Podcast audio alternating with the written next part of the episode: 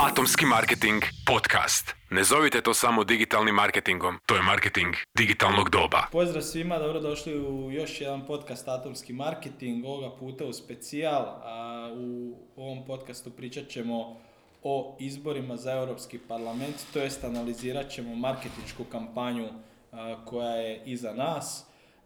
Imam dva gosta i sugovornika večeras. To su Mate Mić, e, njega već znate, bio gost treće epizode podcast Atomski marketing, komunikacijski stručnjak i savjetnik Ruže Tomašić koja je, do- koja je dosta dobro prošla na europskim izborima, osvojila jedan mandat za razliku od nekih jačih stranaka koje nisu prešli ni prag. S druge strane Zlatan Janković, iskusni komunikacijski stručnjak e, s regionalnim iskustvom, korporativnim i političkim komunikacijama, radio je u Bosni, Srbiji i Hrvatskoj, na parlamentarnim, parlamentarnim i lokalnim izborima. Pa evo, dobro večer i dobrodošli. Bog, Bog svima. Dobro večer, bolje vas našli. A, prije svega, evo, htio bih čuti a, vaše nekakve dojmove kratko o ovoj kampanji. Neki su rekli da je bila nezanimljiva, osobno mislim da je bila full dosadna. A, posebno se istaknuo to manjak a, komunikacije na Facebooku, oglašavanja na Facebooku kod nekih a, od kojih smo to očekivali, ajmo reći. S druge strane, po meni se istaknio Mislav Kolakušić koji je odradio jednu vrhunsku online kampanju. A, dobio je na kraju i dobre rezultate, no o tome ćemo malo kasnije, ali evo, nekako vaš pregled. Evo, Posanac ima prednost. Ja, u svemu. Ok, A s- prvo hvala ti što si nas obojicu pozvao ovdje večeras, hvala Miću na mikrofonu. E, da, dobro si rekao da, mislim, bila je dosadna kampanja, ali ne, netko kaže da je bila duga, po meni uopće nije 45 dana bilo, kogod se bavio kampanjama, zna da je 45 dana ništa, da je to, nije ni predpriprema neke ozbi- nekog ozbiljnog stožera. Ali u suštini, u nekim trenucima je bila jako zanimljiva i u- odredila je bu- buduće neke smjerove e, komunikacijske u Hrvatskoj. E, onaj prvi trenutak, prvi trenutak e, kad je Facebook nametnuo e, normativ vezano za oglašavanje, da se mora popuniti formular, da se mora staviti ime, prezime i ostali identifikacijski podaci, kako bi se znalo kad se bude, više nije ono da ispod oglasa piše sponzor, nego piše plaćeno by sad.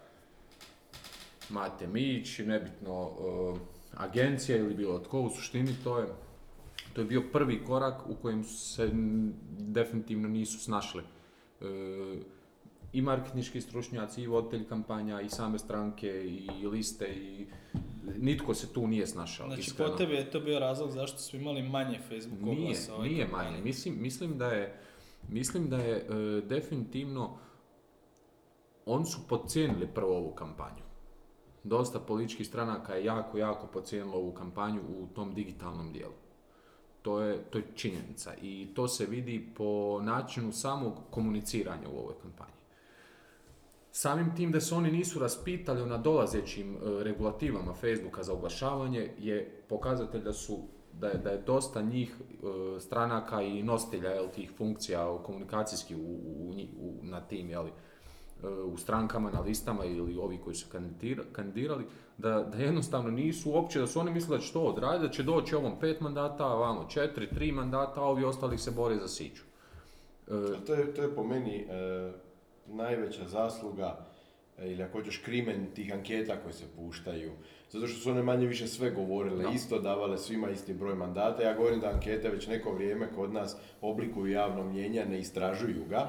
I praktički je ono što su one zadale, HDZ u pet mandata hvata šest SDP Da, u tri, Živi zid jedan hvata drugi, čini mi se Most jedan. E, e, to je bilo kao u kamenu uklesano i svi su se vodili time. Naravno, oni koji su bili ispod praga u anketama govorili su je mi smo jači od toga, možemo bolje, ali realno i mediji, svi su se, i, i stožeri su se vodili time da je praktički izazivači će, će teško doći do nekog mandata.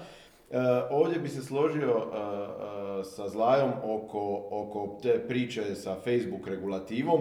Ono što je sami problem je što je ona u, u ona je došla na vrijeme. Ona je, A, ona je, dvojbeno, u suradnji s Dva Europskom mjeseca. to je sve... E, dva da. mjeseca ranije je došla. Dva mjeseca ranije sam jako puno tehničkih problema. Recimo, kod nas u kampanji je bio problem to što kuna nije bila ponuđena kao valuta. Ti si e, od Facebooka bio autoriziran da plaćaš oglase u svojoj zemlji u službenoj valuti te zemlje. U Hrvatskoj službena valuta kuna i jako puno kampanja, znam ljude naravno koji su radili ra- u, u raznim stožerima, SDP je na početku imao problema s time, a Mostu je pri kraju apsolutno svaki oglas bio blokiran. Prvo su pokušali plaćati u dolarima, kasnije u eurima i nije im Facebook prihvaćao niti jedno od toga. Znači, e, kuna je službena valuta, on ne priznaje druge, ali kuna nije bila ponuđena. Pravi, pravi je suverenist. Ne da. I jako je puno, jako je puno, nekima je priznavalo, recimo neki, neki su mogli cijelo vrijeme u dolarima plaćati, nisu imali problema.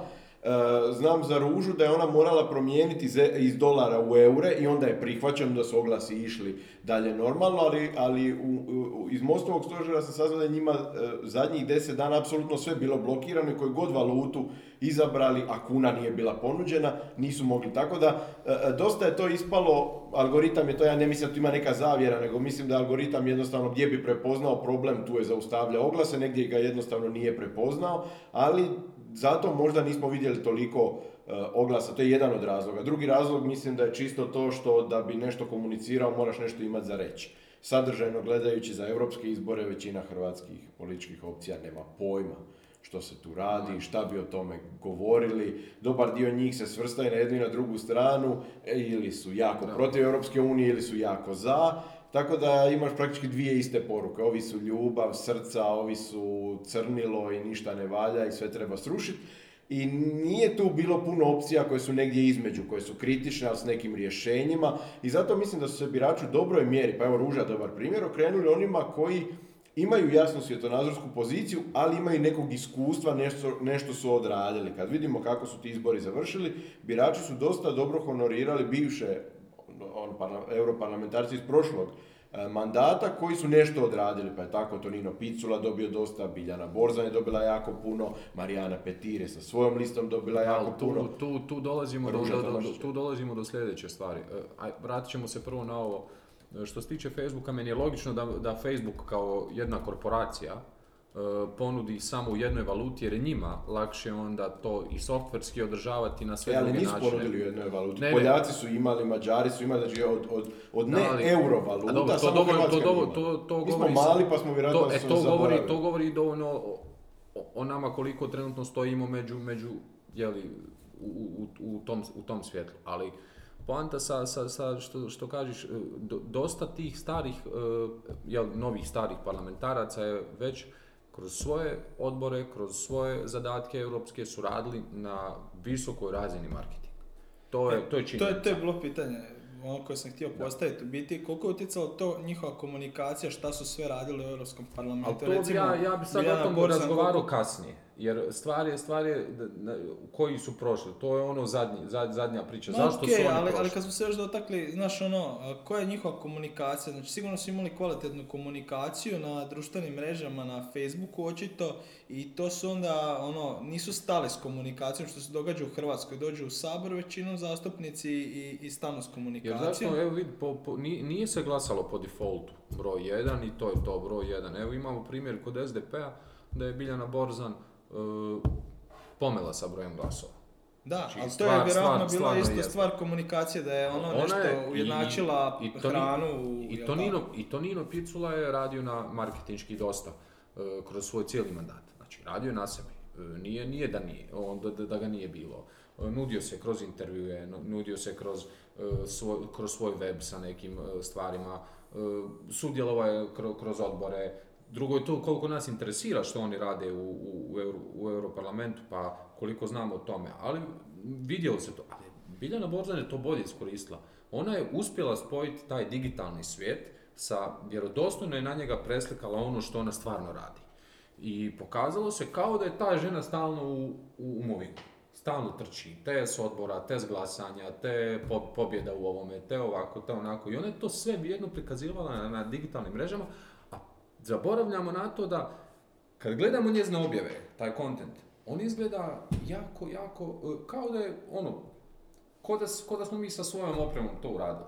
Ali to je- to Nije je- iritirala ta profesionalna fotografija, nego je bila, e, stvarno je bilo sve vjerno prikazano, od fotke do priče u vjernom vremenu. A to je Ono vjerno od prikaz. svega. Je.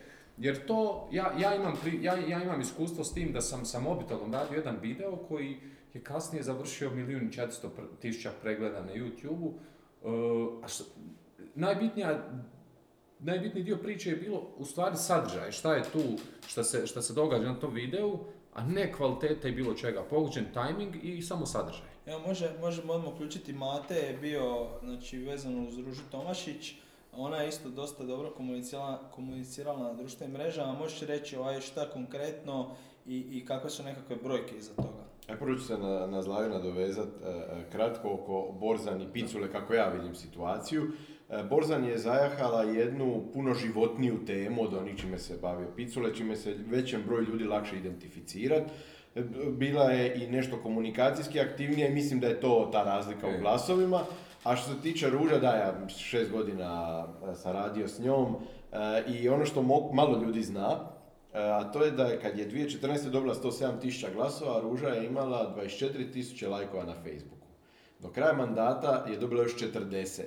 I, ništa od toga nisu nekakve a, a, nagradne igre ili lajka i ako želiš ovo, lajka i ako želiš ono, nego sadržajno privlačenje ljudi koje se onda pozivalo da lajkaju njezinu stranicu. Ona je praktički bez da je potrošen euro na kampanju za skupljanje lajkova na stranicu dobila 40 tisuća lajkova i sad malo ja sam naravno znao koliki je e, potencijal marketinški njezina imena još uvijek, iako ona među vremenu dva put nije dobro prošla na parlamentarnim izborima, ali velika većina ljudi nije zapravo imala analitiku koju sam ja imao. Recimo, e, Ruža je na, na, na svojoj Facebook stranici otprilike organski doseg njezinih objava je e, između 15 do 20 tisuća na 65 tisuća lajkova. Znači to je između 15 i 20% organski doseg. A vi znate kakvi su sad trendovi na Facebooku da je organski doseg između 1 i do 2%. Znači mi smo sagradili jako lojalnu fan bazu na Facebooku i ona što god objavi imat će barem 10 tisuća organski doseg. Neovisno što to bilo. I to je, i to je ispalo jako dobro jer se uz minimalne, minimalan novac svih pet godina mandata održavala ta nekakva, nekakav žar za Da, time što je ona nudi. kontinuiranu komunikaciju. Točno je to. najbitnije. Ono što je pro, izazov Dok je bio... Picula do duše je, Picula je bil, bilo je perioda u kojima se on gasio, u kojima se pitalo di je, di je, di je taj čovjek. Nama, je- nama je najveći izazov bio to što Ruža zapravo nije htjela ići u novu utrku. Što je ona na pola mandata najavila da ide u mirovinu. Onaj trenutak kad političar kaže svojoj fan bazi da ide u mirovinu, cijeli taj hype oko njega splasne i nama je zapravo najveći izazov bio kad je ona odlučila da zbog tog posla oko ribarstva koje je htjela završiti, a, nije se stiglo završiti u, prethodnom mandatu, nama je bio najveći izazov kako ju ponovno podići, da e, maknemo ljudima iz percepcije to da ona ide u mirovinu, nego da je tu i da ide u utrku. Ona je tu sebi napravila medvjeđu uslugu s tim odlaskom u mirovinu, po meni prerano najavljenim, ali ona je to tako željela.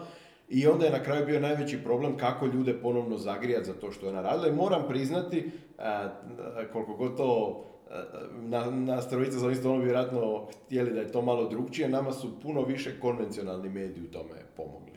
Gostovanje nedjeljom u dva, intervju i večernjaku, jutarnjem listu, E, ta nekakva najava nje, još sam tu, ipak ne odustajem, idem dalje, tu su nam puno više pomogli konvencionalni mediji da stvar- pro- to je podignemo stvar- To je stvar e, ne samo Hrvatske, to je stvar i Bosne i Hercegovine, i Srbije, i Crne Gore, i Albanije, što e, za razliku, na primjer, od, od jedne Danske i Nizozemske, mi e, imamo još uvijek e, u velikom postotku broj glasača koji su s treće životne dobe. Tako je. I, je to ta, točno. I taj koncept, i taj koncept e, tisak protiv digitale, mislim da e, se treba stati s tim. E, u suštini tisak treba biti promotor digitalnog, ili ajmo reći doba, digitalnih platformi, e, kako bi i sam preživio taj... Da, napravi tu tranziciju da, koja tu tranziciju da preživi, da, da pokuša to nakladništvo i ostalu tu priču, da, da prebaci sve u digitalno i da tu publiku migriraju u, barem ono što bi rekli, 50%, njima je to uspjeh već. Jer e, način na koji će on dalje generirati svoje reklame, jer mi znamo ko- kolik- je tiraž jednog večernjeg, jutarnjeg ili da, da su to ogromne brojke, ali stvar je da barem od pola toga da se migrira na, na, na društvene mreže, na njihove webove, to bi već bilo uspjeh. Tako da mi još uvijek ćemo biti zarobljeni u tom tisku i bit ćemo zarobljeni sigurno još nekih 20 godina.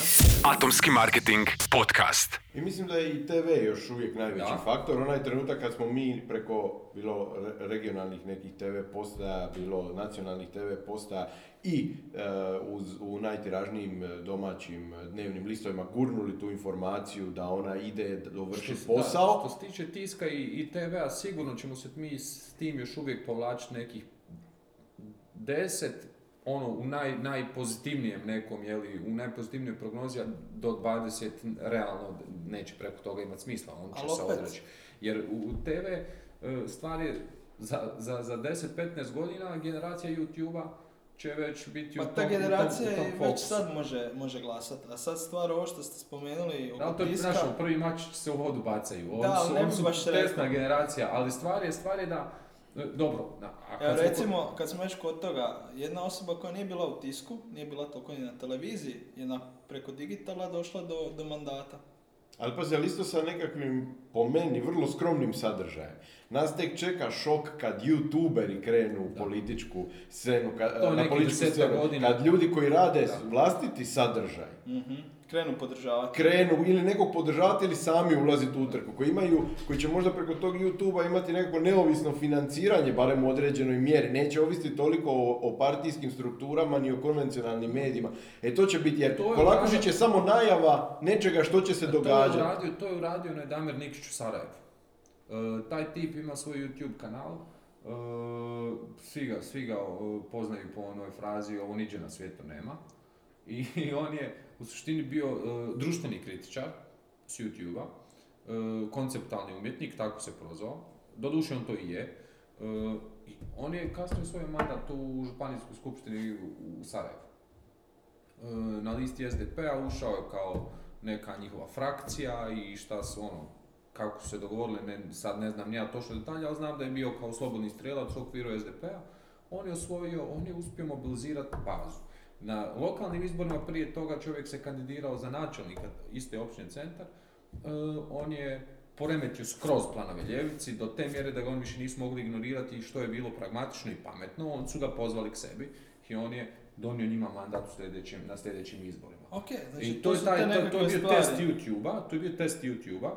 E, žao mi je što ga na ovim izborima nije nitko ozbiljno shvatio, ali mislim da je to, da je to bitka za neke, ne čak parlamentarne ove, da još uvijek ćemo se igrati na Facebooku i mi još uvijek nismo na Instagramu zaigrali kampanju. Tako je. Znači E, Instagram još ono... Ali mislim, dosta- izbori dosta poslije spašen. toga, izbori poslije toga, poslije ovih predsjedničkih parlamentarnih, taj ciklus će biti, uh, tu će se brusiti Instagram, tu će se brusiti YouTube, brust će se još, ne znam, nija, čak ima još i nekoliko platformi iz kojih se ulazi uh, u, u taj prostor, je li, komunikacijski ovdje u ovaj jugoistočni dio Europe, ali trenutno smo ograničeni Facebook, Twitter za, uh, ajmo reći, opinion makere u Hrvatskoj, koji su stvarno, koji su stvarno u, znači, U kreiraju- politici, ja. kreiraju mišljenje. O, mislim da se na Twitteru, na Twitteru je ozbiljna diskusija u Hrvatskoj, koliko god to zvučalo sada je hejterski, da je ovako i onako, ali tu ljudi mislim da su, da je najozbiljniji dio, ajmo reći, dru- e,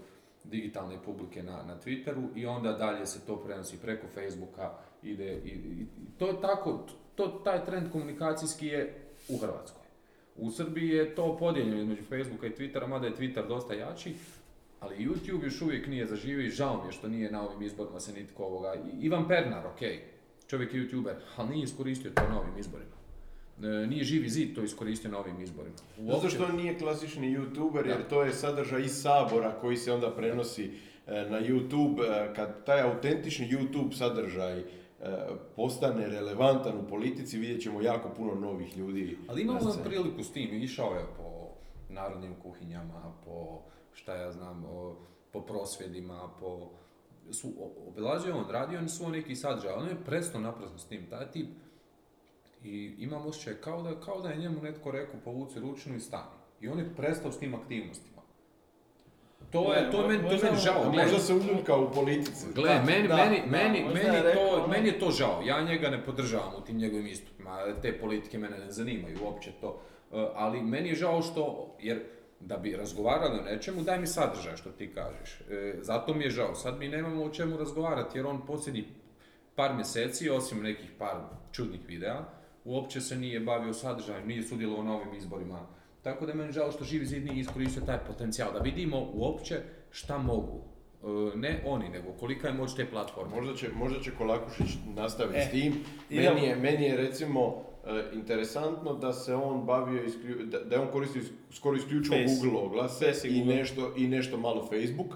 E, nije tu bilo Facebooka koliko sam ja očekivao da će biti i dosta su to vrlo jasne, kratke poruke e, koje mogu rezonirati jako puno ljudi, ali i potiču isključivo na ja bih rekao jednosmjernu komunikaciju. On je slao odriješite poruke koje nisu tražili nekakav naročiti feedback, ljudi to jesu dijelili okolo, ali nije tu bilo puno njega kao njega. On je kao on bio puno više znači osobno prisutan po terenu, obilazio Hrvatsku s tom svojom udrugom antikorupcija, okupljao ljude oko sebe. Vi niste imali live chat s Kolakušićem na Facebooku, vi niste imali nekakva njegova e, e, e, jedan na jedan obraćanja toj Facebook publici. Nije tu bilo neke posebne kreativnosti, to su bile isključivo jake poruke.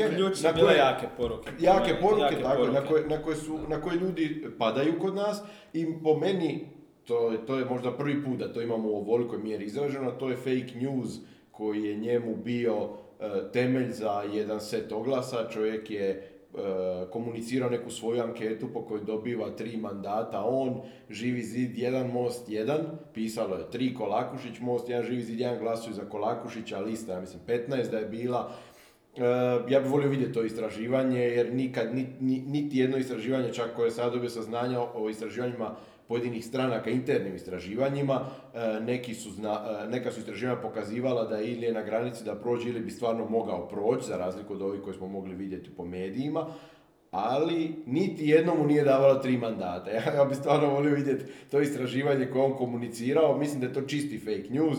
Čovjek je izmislio da dobiva tri mandata i gurao je to tri mjeseca e, pred izbora. Prava istraživanja kažu Kolakušić tri mandata. I on je tri mjeseca neku svoju projekciju koliko će mandata dobiti stavio na baner i, i filao time javnost kad još nitko nije imao Google oglase. I tu se to pokazalo vrlo oportuno i vrlo pametno. On je Cijela- počeo graditi kampanju cijelo i prije ovih izbora i on je počeo graditi e, taj community koji je oko njega još prije. I u biti ti EU izbori su po meni za njega bile prva, ša- ono, prva velika prilika i on je sad s time što je dobio mandat u biti dobio hrpu ljudi koji će reći ok ti glasovi više neće biti bačeni ako ja glasam za njega. Ja mislim da on tu pokrenje jednu dobru lavinu s ovakvom, e, s ovakvom komunikacijom koju ima. I sad je pitanje kako će on to dalje hendlati. E, on je preuzeo, ovako, komunikacijski preuzeo živozidašku priču.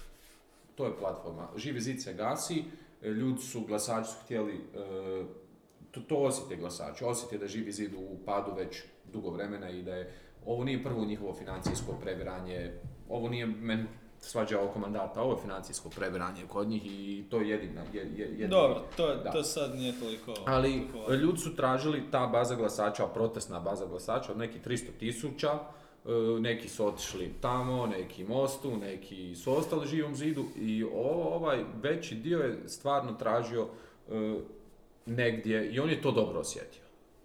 Pr- Pružio im je utočište i krenulo je opet priča korupcija. Ja sam taj koji sam gledao korupciju u oči sa svog radnog mjesta, e, legalist sam.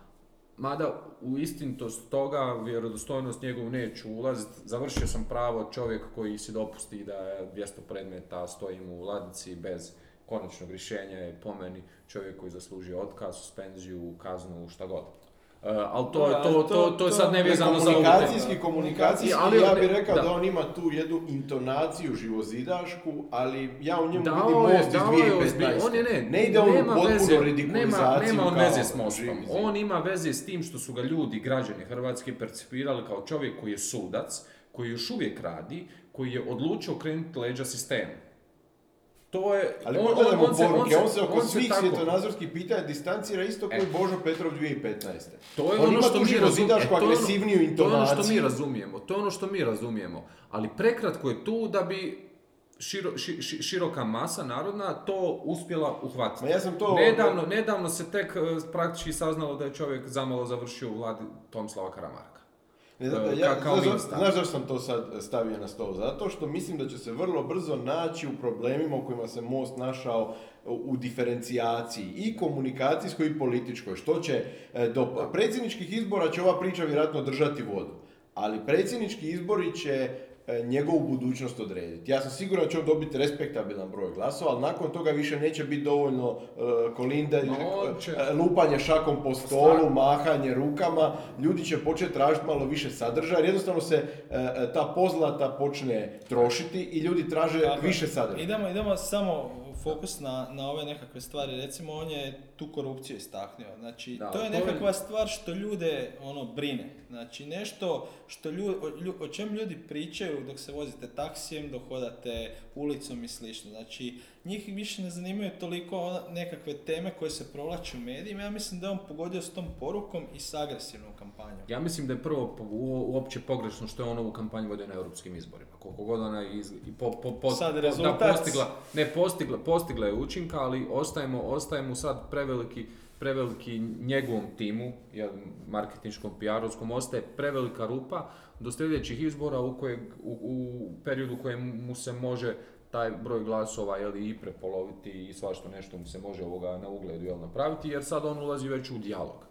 Mislim da, je, mislim da mu se to neće dogoditi, da je dobio pozornicu u Europskom isto mislim, parlamentu. tako. Ja- Prekratko je do predsjedničkih, ali ono što sam rekao, nakon predsjedničkih do parlamentarnih ima 9-10 mjeseci, tu će trebati To- još ja sadržaja. govorim, ja govorim samo jedan od scenarija koji se može dogoditi. Može nastaviti sa, pro- produžiti priču, proširiti dijapazon komunikacijski, je, ali mislim da tu mora ući u sferu ideologije, što je neophodno. Jer mi prvo, prvo Europu- e- e, u Europi politika počiva stvarno na, na, na, ideološkim i razlikama, smjerovima, razmišljanjima, percepcijama i mislim da, da je to nužno da on oko sebe stvarno okupi. On je na početku e, prikupio, zašto korupcija? Mi još uvijek, to što govorim, malo prije sam spominjao tisak. E, korupcija je 90-ih godina bila prisutna na svim, apsolutno na kompletnom području e, bivše države. U ovim novonastalim, jeli, današnjim, između ostalog i- kod nas u Republici Hrvatskoj. I ona je pojela jednu, jednu cijelu radničku klasu, tadašnju, e, jer u, to, u toj tranziciji je dogodilo se to da se, da se rodili e, novi, no- no- novi društveni slojevi. No, pra, praktično novi društveni poredak se stvorio. I osoba poput Mislava Kolakušća, kao sudac, kao čovjek koji je pravnik, je to osjetio. I on zna jako dobro artikulirati poruku prema tom biračkom tijelu. I on se njima stvarno obratio. Ali pitanje je šta ti ljudima dalje možeš ponuditi. Ti ljudi se lako razočaraju, i on to marketinški neće moći ispeglat kao što ih je mogao alarmirati. E, A, to je to, jedno. to, to ne znam, to ćemo E, vidjeti. Ali aj, aj, Imam, imamo priliku iz nekih bivših vlasti, pa čak e, ovdje u, u- cijeloj regiji smo gledali ta- takve, e, zapali se plamen i onda se on ugasi. Ok, ali, ali, on je njemu niko on- nije ni prognozirao da, Da. će ući, na kraju on to uspio. Da, Stvar je, stvar je što on marketinški, on marketinški svoju kampanju, mi ne znamo uopće čija je stranca građane za Mislava Kolakušća. Prvo, ja ne mogu podržati, ne mogu pohvaliti kampanju ko- koja, je- koja je sva fake bila. To ne želim uraditi. E, vodio je cijelu priču gerilski. E, preko lažne Facebook stranice financirao je, baš smo kad smo se dotakli oko toga, oko transparentnosti u oglašavanju, Facebookove regulative, on je to izbjegao sa svojom fake stranicom. E, građan za Mislav Kolakušća i on je preko toga puštao na tisuće dolara, eura oglase, znači njemu nije bila problem valuta, nije mu ništa bio problem, mogao raditi šta je god htio. E, samim tim je pljunuo u lice e, onima kojima se obraćao, to je jedno, i smatram da je to nevjerodostojno. Broj dva, taj čovjek i dan danas pušta oglase na Google. Njemu oglasi i dalje traju. E, meni, je- meni to ima logike, ono što mi nema logike da bar broj Da liste ne da. Znači on, on i dalje, i dalje, i dalje idu oglasi. Ja ne, ne, mogu do kraja izraziti svoje mišljenje o tome da kažem da ovo je dobro kad mi ne znamo koliki je otprilike imao budžet. Neće prijaviti DIP-u svo- svoje, svoje troškove praktički realne. E, mi ne možemo se tu sad nekako odrediti, ali što Ok. se tiče ja- poruke korupcija, ok. Korupcija je jedna od jako bitnih tema, brine nas sve. Ajmo se složiti, ajmo se složiti samo, samo da to sad završimo s tom temom, složit ćemo se da je pogodio s porukom da je kroz digitalne kanale gdje nije mogao nikako drugčije ajmo reći komunicirati, došao nakon nedjeljom u dva isto, došao nekakav fokus i na kraju je okupio tu nekakvu skupinu ljudi koja mu je dala podršku i ja vjerujem da će, da će još više rasti. Ajde još samo ako nije problem dvije kratke stvari. Može, pa idemo dalje, Može, idemo na druge može. poruke. Jedna, e, jedna, e, mislim da je Kolakušić pokazao koliki je potencijal digitala i ništa više. Baš zbog ovoga što ste izgleda rekao, mi ne možemo znati što se e, iza scene odvijalo, kako je to točno odigrano, koliki budžet. U svakom slučaju polučio je rezultat, a fokusirao se uglavnom na digital, što pokazuje da digital ima ogroman još uvijek, pomalo i neistraženi potencijal još uvijek u Hrvatskoj. A druga stvar, samo oko te korupcije, mislim da je to bitna poruka, bitna tema, ali ja bih rekao e, limitiranog dosega.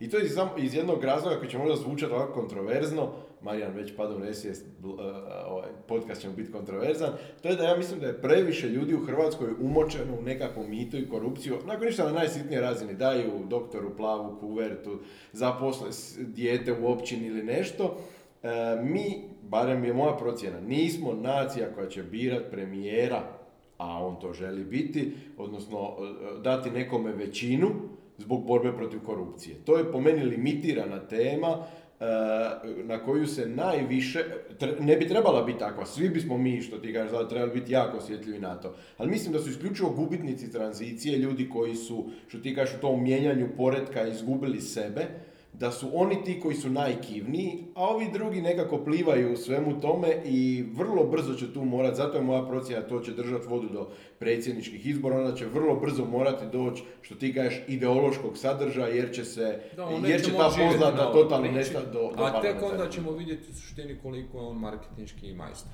To je to. Jer kako ideologiju pomiriti sa digitalom, to još uvijek ni jedna stranka nije uspjela, pa čak ni na ovim izborima. Pokušali su izbjegavati ideologije one za koje znamo da iza njih stoji već ideologija 30 godina.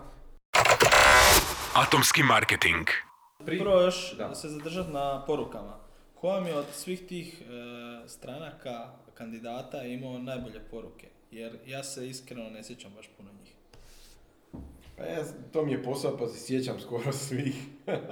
Dobro? Ali- Možeš ti prokomentirati onda. Uh, SDP uh, sa ravnopravnom Hrvatskom mislim da nije promašio. Puno uh, komunikacijskih stručnjaka govorila to je dosadno, to je onako prvoloptaški. Možda prvoloptaški je, ali ljude ta nekakva nejednakost, To je- ta neravnopravnost jako dira. To je, Nisu, nova, to je nova klasna borba. E, nisu načelno protiv Europske unije, ali daj da mi budemo i, e, za tim stolom ravnopravni svim drugima, a ne da smo nekakva drugorazredna država. To je. Tako da mislim da, da njihova poruka, njihov slogan nije bio loš, e, ali kampanja oko slogana je bila jako sterilna, dosadna, ko nekakav kibuc, svima jednako prostora, onaj spot je bio nešto najdosadnije u povijesti čovječanstva. Bilo je loše, loše, loše posloženi su bili kadrovi. Čak sam vidio i na Twitteru da su stavili ono završni screen da je bio ono slika, nije se ništa zamutilo, je samo onak nekakva Da, da. poruka. E, vrlo, vrlo Da. dosadno. Ne, loše, je posložen bio onaj spot iz e, kadrovi su se mijenjali kao da ih nije nitko, ono, ajmo reći, e, utoplio pa da ih spaja, nego ono samo je bilo dum, bum, tras, ananas i ništa, gotov spot. I ti se uopće ne snažiš, ovi su nešto kao rekli na spotu i što je najbitnije, ništa nisam skužio šta govori, nego gledam šta se, onaš, ono, jedan pa drugi pa treći govori, ali znači pre, im je spot i presirovi izgre, iz, materijal na kraju ispao, nisu ga, nisu ga uspjeli ovoga, Bez ikakvog sentimenta. E, Prodaješ ravnopravnost, ljudi e, se žele boriti da budu ravnopravni. Daj mi, daj mi glas da te učinim jednakopravnim jednom Njemcu Još i Skandinavcu, ali onda ti je ovo dosadan spot iz kojeg se ništa ne može... Još jedna vizualna pogreška na tom spotu. e, mislim, mi, mi smo ovdje skužili da je na tom spotu e, par i civila bilo, građana, koji su kao igrali uloge. E, za jednog smo znali da je radnik sa onim šljemom radnim, e, za onu gospođu nismo znali ko je, koja je poanta, jel, jel tako? Za, za ovo ostalo smo eto znali da je ovaj doktor, jer smo vidjeli taj doktorski mantil i ali, na primjer, za onu gospođu u frčkavoj kosi mi nismo skužili uopće koja je, š- š- š- koja je njezina uloga tu na, na, na tom spotu, razumije? I šta je, šta je, ko, evo sad ćemo se dotaknuti na primjer Marasa. Koliko je taj čovjek e, marketinški nezrelo bio u ovoj kampanji? E, Samo u ovoj. E, kad smo se dota, sad je tema ova kampanja. E, Nemam ništa protiv njega, ali je fulao, e, na primjer, u tim blenderima i sa tim... e, Njegov je plakat osvano sa tom gospođom. I sad, e, nikakva oznaka nema tu da mi možemo zaključiti šta je to ravnopravna Hrvatska i šta to znači za tu osobu e, koja je sa, sa Gordanom Marasom kandidatom Ne, za EU nimalo parlament. sugestivno, jednostavno ko da je neko na brzinu to sve nalijepio. Dok, na primjer. Joško Klisović je forsirao sliku sa čovjekom e, koji ima šljem na glavi, vidi se da je jel, građevinski radnik, da ima poantu. E, jednake radne, radni uvjeti plaće ovako i onako i onda se to posložilo, taj, taj, taj, ne, taj, taj način is- isporuke, jeli, te misli, Aristotelove je okej. A znaš što bio mi Ali- problem da je Maras bio s ovim čovjekom sa kacigom, jer koliko se ja sjećam Vojković sa indeksa je njega bio prijavio kad je bio ministar zbog nenošenja kacige na gradilištu. Sjećate li Pa ne, ali sad bi mogao to iskoristiti, ali Sad je mogao- on biti sa kacigom. Ali mogao je on to iskoristiti, javite Vojkoviću da sam e, stavio šljem. Ali on je iskoristio onaj 007. E, 007 je iskoristio da ja ne znam koliko je autorski, ne, ne, ok je bilo u sta- samom startu da to koristi, ali Znaš, ono, ideja, pa sad si- simbolika, da privuče da, da, da se prvo zakotrlja taj broj 7. Poanta je da čuju ljudi da on 7 broj.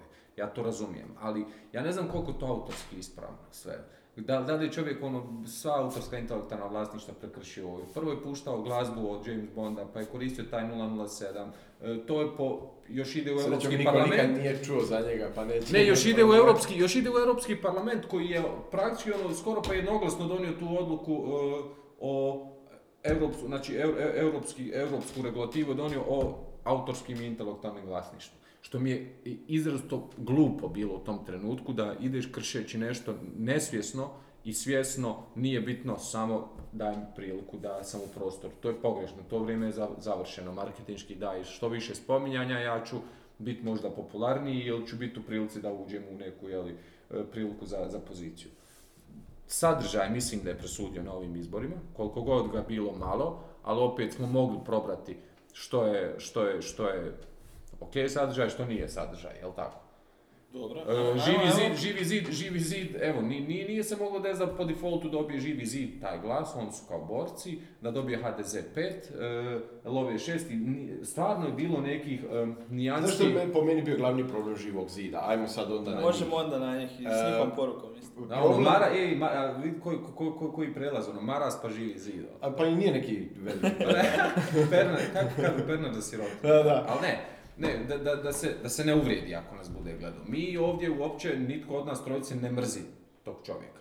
Ja čak smatram da je njegov aktivizam politički potreban. E, I da je ok, on je jedan od rijetkih političara koji stvarno koristi društvene mreže kontinuirano. I meni je to ok. I želim što više takvih političara. Ali daj ono malo se s tim sadržajem, jeli, konsolidiraj. E, po, E, ne, ne si- moraš dijeliti blender, razumiješ? Mo- Dobro, jasno. E, kad si to spomenuo konsolidaciju sadržaja, mislim da je to bio najveći problem živog zida u ovoj kampanji. Oni su krenuli agresivno protiv Europske unije, vrlo agresivno. Referendum o izlasku će biti, mi želimo Hrvatska izići iz Europske unije. Onda su se povezali s pokretom pet zvijezda, Di Maio, lider pokreta pet zvijezda u Italiji, je rekao da će oni osnovati svoj klub u Europskom parlamentu koji će biti za Europsku uniju, ali anti-establishment. Već tu je pala osnovna poruka živog zida referendum o izlasku, mi smo za izlazak i oni su, ako ste primijetili kroz kampanju, prestali govoriti o izlasku iz Europske unije. Krenuo si s jednom porukom, vrlo ja, to je kod da je Kako će, Kolakušić kako će izaći iz Europske unije, tuku se, ko će otići u ali, ali, ali gledaj, to ti kod da Kolakušić usred kampanje prestao govoriti o korupciji. To je bilo jako nezgodno za njega. Njihova glavna poruka je bila mi smo jedini za izlazak iz Europske unije. Odjednom je to nestalo iz fokusa, počelo se umatat, mi smo kritični, mi nećemo ovo, mi nećemo ono, ali se više nije spominjao izlazak, jer je to vjerojatno od tih partnera europskih uvjetovano da oni nisu anti-europska grupacija, neće biti, nego će biti anti-establishment, ali kao za, za Europsku uniju. I onda se pojavila ta ideja, ajmo s nečim opet udariti s nekim referendumom i to je onda bio onaj referendum o uzimanju novca političkim Da, strankama koji je, koji je uletio u pogrešno vrijeme, e, e, onako iz nebuha, bez veze pripremljen. Još Sindikati su im uzeli da, taj momentum, da, da. bili prije toga sa referendumom i bilo je jasno da su on, da je to onako izvučeno iz džepa, ono kao trik koji možda će upaliti. I nije upalilo. su, su oni promašili o, ceo futbal.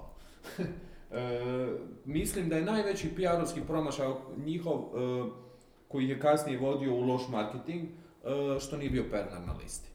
To što se nisu s njim uspjeli dogovoriti, taj čovjek ima tu, e, koliko možeš ga voljeti ili ne, ali ima on tu neku digitalnu mobilizacijsku moć. To je, to sad lagano i Kolakušić pokušava postati, ali da bi to postao mora postati transparentan sa svojim strancama, kanalima na društvenim mrežama s kojih komunicira, da znamo. Mi ovako ne znamo s kim komuniciramo sad preko one stranice, znamo da netko radi to u ime Kolakušića, ali u suštini je to on. To je prvi PR-ovski promašaj živog zida, što jednostavno su onda izgubili, izgubili su tu, tu, tu, tu, tu moć e, komunikacije e, i nisu, jer s Pernarom ti imaš pravo na grešku. PR-ovski. Pernaru se, ono pa dobro, to je Pernar. Ali ovi kad počnu raditi greške, to je referendum pogrešno vrijeme, ovo je, ne znam, ne- neposložen redoslijed poruka, e, na Facebooku za divno čudo, iako imaju ogromnu bazu i moćno, Ništa posebno kreativno. ništa nisu, ništa nisu napravili, ništa im se nije primilo. Ali da staviš Pernara na to, stva, primilo bi se. 30% bi se više primilo, to je sigurno. I to je, to je problem. I sad mislim da oni bez Pernara trenutno ne mogu funkcionirati kao stranka. I da je to, govorim sad, marketinški oni nemaju šta ponuditi. Koga će ponuditi? Mi ne, ja ne znam, ja sam prvi put čuo za ove ljude, ovo dvoje koji su u Saboru sad, jel? E, To, to je ona prepoznatljivost koja se izgradila na digitalnoj komunikaciji. On nju ne može više nitko izbrisati. I tu je, tu je pogrešno to. E, Stvar je što, ok, ovaj čovjek koji je bunjac, koji je u Saboru e, bio, dok mu nije ovaj bračni par oduzeo mandat, ali ima prostor na, na nacionalnom mediju. Ali to nije dovoljno. Više nije dovoljno komunicirati preko nacionalnog Pa medija. sam- Pogotovo njihovim biračima. Da. Pogotovo tim, tim biračima Da, oni su protestni glasovi, oni su protestni glasovi e, i oni su, praktički njihovi birači su počeli u sred izborne kampanje tražiti alternativu za želim izaći na izbore, sigurno ću izaći na izbore, ali kome, kome dati glas, živi zid mi ne nudi ništa. Digitalno, me ni, ono, digitalno oni nisu iskomunicirali sa svojim biračima ništa. E, Zato mislim da je jedan dio birača tog živog zida, mislim da se vratio SDP-u.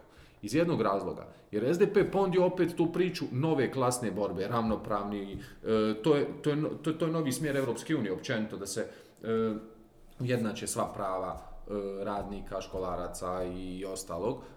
To, to, to je novi cilj nove politike i SDP je sjeo na tu priču, a to je ono što Hrvatsku muči već 30 godina, kako pronaći model funkcioniranja društva u kojem će biti donekle svi podjednako zadovoljni. E, jel, e, Živi zid je nestao, utopio se u, u mrežama, nema ga više i vidim da ni dan danas ne komuniciraju osim iznimka ovo kad su imali taj problem, kad su palili live-ove i vidjeli smo moć live streama, da su prescu, oni su mislim da su prvi koji su prescu e, krizno iskomunicirali Preko na live live ali da to nije bilo ono stranački, da nije bilo nego su se negdje našli praktički i njih troje su stali ispred, da je to bilo ad hoc. I to mi se sviđa, na primjer. Ali, to je kasno, Ali gotovo. je isto pokazalo e, u kolikom su kaosu. Ta, Da. Tako kad staneš negdje ad hoc pa ideš krizno komunicirati, to pokazuje da ono E, doslovno se Kolakuš, pogubio. Kolakuš je preuzeo tu njihovu moć poruke, korupcija, borba, e, naprijed, mi, ništa oni. To je, to je on, ra- on je to radio mentalnom sklopu tog protestnog birača. Da, da ga dozove u mali mozak sa mi smo mi i ništa oni. Mi ćemo doći do svojih prava tako što ćemo se izboriti za njih. To, to su mi okej poruke. Nije Jasno, to. znači to nije je to. Nisam ja protiv toga. Samo ja ne mogu to prihvatiti uh, u, kad Ok, je kampanja lažna. Ok, ali to je, to je sad opet osobni stav, Da. a vezano uz kampanju, mislim, ponovo vraćam se da su Da. bili ok. Sad ono što je zabrinjavajuće, Šta već tu HDZ? dosta pričamo, a HDZ-a nije bilo nigdje. Atomski marketing. E, HDZ, Čekamo, čekamo kandidaturu pa ćemo se razgovarati. e? HDZ, e, ako mene pitaš, jedna vrlo sterilna i dosadna kampanja, iznimno dosadna, ali e, koja je iza sebe imala vrlo jasnu logiku. Ja sam to već u svojoj reakciji e, analizirao. Logika je bila, ljudima su te europske teme abstraktne, pogotovo te identitetske, borba za za vrijednosti, za ravnopravnost, koliko god to emotivno diralo ljude, većini je abstraktno, izlaznost je niska, HDZ-u ne treba na nisku izlaznost, nego njihova mašinerija. Oni su išli sa, pokazat ćemo, one nekakve pozitivne pokazatelje, makroekonomske, ako hoćete, stavit ćemo ih u prvi plan, raste ovo, toliko više zaposlenih, oni su komunicirali nekakve pozitivne rezultate vlade, zapravo onih jedna, dvije, tri stavke koje su jedine pozitivne u radu ove vlade, oni su to isticali, a drugo su fokusirali na terensko obilaženje. To je meni bilo zanimljivo kad je bio u Večernjaku, kratko usporedba programa, i sad ja sam očekivao nekakav politički sadržaj, a Karlo Rezir je rekao mi idemo obilaziti županije. I to je meni bilo to nije program majstore.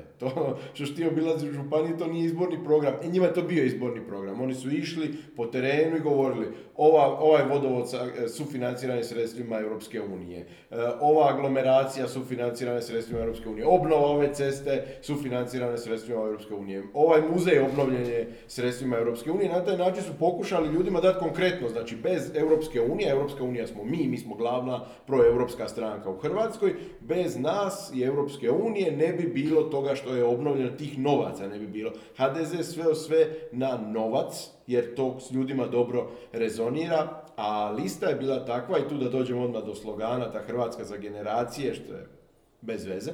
A bez veze je jer je osmišljeno na temelju bezvezne liste. Hrvatska za generacije trebalo bi značiti Resler kao mladi, tu Šuvica i neki drugi kao iskusni, oni su sad spoj više generacija koji se bori za Hrvatsku za sve generacije. Poanta je da je ta lista bila toliko e, bez stvarnog političkog kapitala, toliko bezlična, da je onda i slogan koji je išao uz nju nikakvu strast nije mogao buditi, nego je bio prilično bezličan, tako da HDZ na, po njih, nažalost, nije uspio mobilizirati dovoljno ljudi na temelju tih nekakvih e, konkretnih podataka koje su e, e, gurali u fokus, a po meni je to zato što ova vlada jednostavno nema povjerenje ljudi.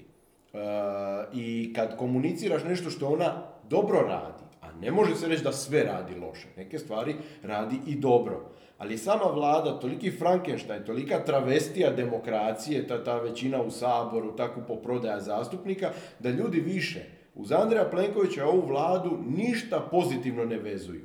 I ono što oni pozitivno rade, jako im je teško ocijeniti pozitivnim nakon što se ukralo one referendume, nakon što se išlo sa protusindikalnom inicijativom našim novcima plaćalo praktički protureferendumske e, e, e reklame, e, jako, jako puno toga vrijednosno negativnog ljudi sad vezuju za ovu vladu, da zapravo te pozitivne poruke koje su oni gurnuli na ovim izborima, nisu uspjele rezonirati s ljudima. A nije ni lista i zato je rezultat takav kakav Koliko su one afere u zadnje vrijeme koje su bile po televizijama, portalima utjecale na kraju na... Apsolutno. Apsolutno, to je to, to je jedna stvar koju nisam spomenuo, znači i, i to isto, jednostavno previše toga negativnog vezano. Ajmo to povezati, svaka, svaka negativna sekundu. Jesu oni možda mogli odreagirati puno bolje na, na, na, te nekakve afere komunikacijski na društvenim mrežama kroz poruke ili, ili mislite da, da je bolje da su šutjeli kao što su radili? Svaka, svaka negativna afera napravi štetu, to je, to je jednostavno da, sad je pitanje samo da li se ta šteta može sanirati e, pa poslije toga. Oni je nisu sanirali, mogli su i morali su bolje se ponijeti sa tom afer. Nije stvar, uh, oni nisu imali problem, uh, to nije bio stvar komunikacijski kasnije. To je njihov problem bio stvarno politički, koji su oni morali riješiti uh, odgovorno, zrelo pristupiti problemu koji im se dogodio i onda ga iskomunicirati bojim se da to nije napravljeno na način, znaš zašto? Na, na način na koji bi trebalo. A znaš zašto? Zato što je HDZ-ova strategija dugo vremena trebamo e, mobilizirati svoje članove članove njihovih obitelji, one koje smo zaposlili, to nam je dosta. Oni jednostavno nemaju potrebu, ni dugo nisu imali potrebu širiti biračku bazu. Je li zbog Oni toga išlo se s tako nekakvom porukom koja je išla za umrtviti ostali, tako, reći, apsolutno, samo pacificira druge, a svoje. Idemo, idemo, vi svi zađite, ostalo, napravimo sve dosadno. Staviš mladog čovjeka na listu, na prvo mjesto. A to ti je idealna prilika da ubiješ digitalnom pričom. To ti je idealna, idealna prilika da da ovoga kreneš u tom uh, svijetlu. Ako vjeruješ već toliko u svoje biračko tijelo, da će tradicionalno izaći na izbore, onda ajmo se okrenuti digitalnoj priči i pokušati dobiti ekstra, ekstra profit, što bi rekli, u tom biračkom e, smislu, jel, u glasačkom, na kraju kad se podvuče crta na izborima. E, I to bi bila idealna prilika, stvarno, da naprave i oni tu tranziciju. Ja mislim da kod njih svijesti za to, da potreba za time To su trebali uraditi, to su trebali uraditi, to, gle, svaki čovjek koji je na toj listi, na kraju ima svoje mišljenje, jel tako? I ja znam što bi ja volio, što bih ja uradio u određenom trenutku i to predložim. I to se predlaže, zato postoji izborni stožer. E, I zato se razgovara sa voditeljem kampanje, sa osobom zaduženom za društvene mreže, oglašavanje i šta sve, vizuale.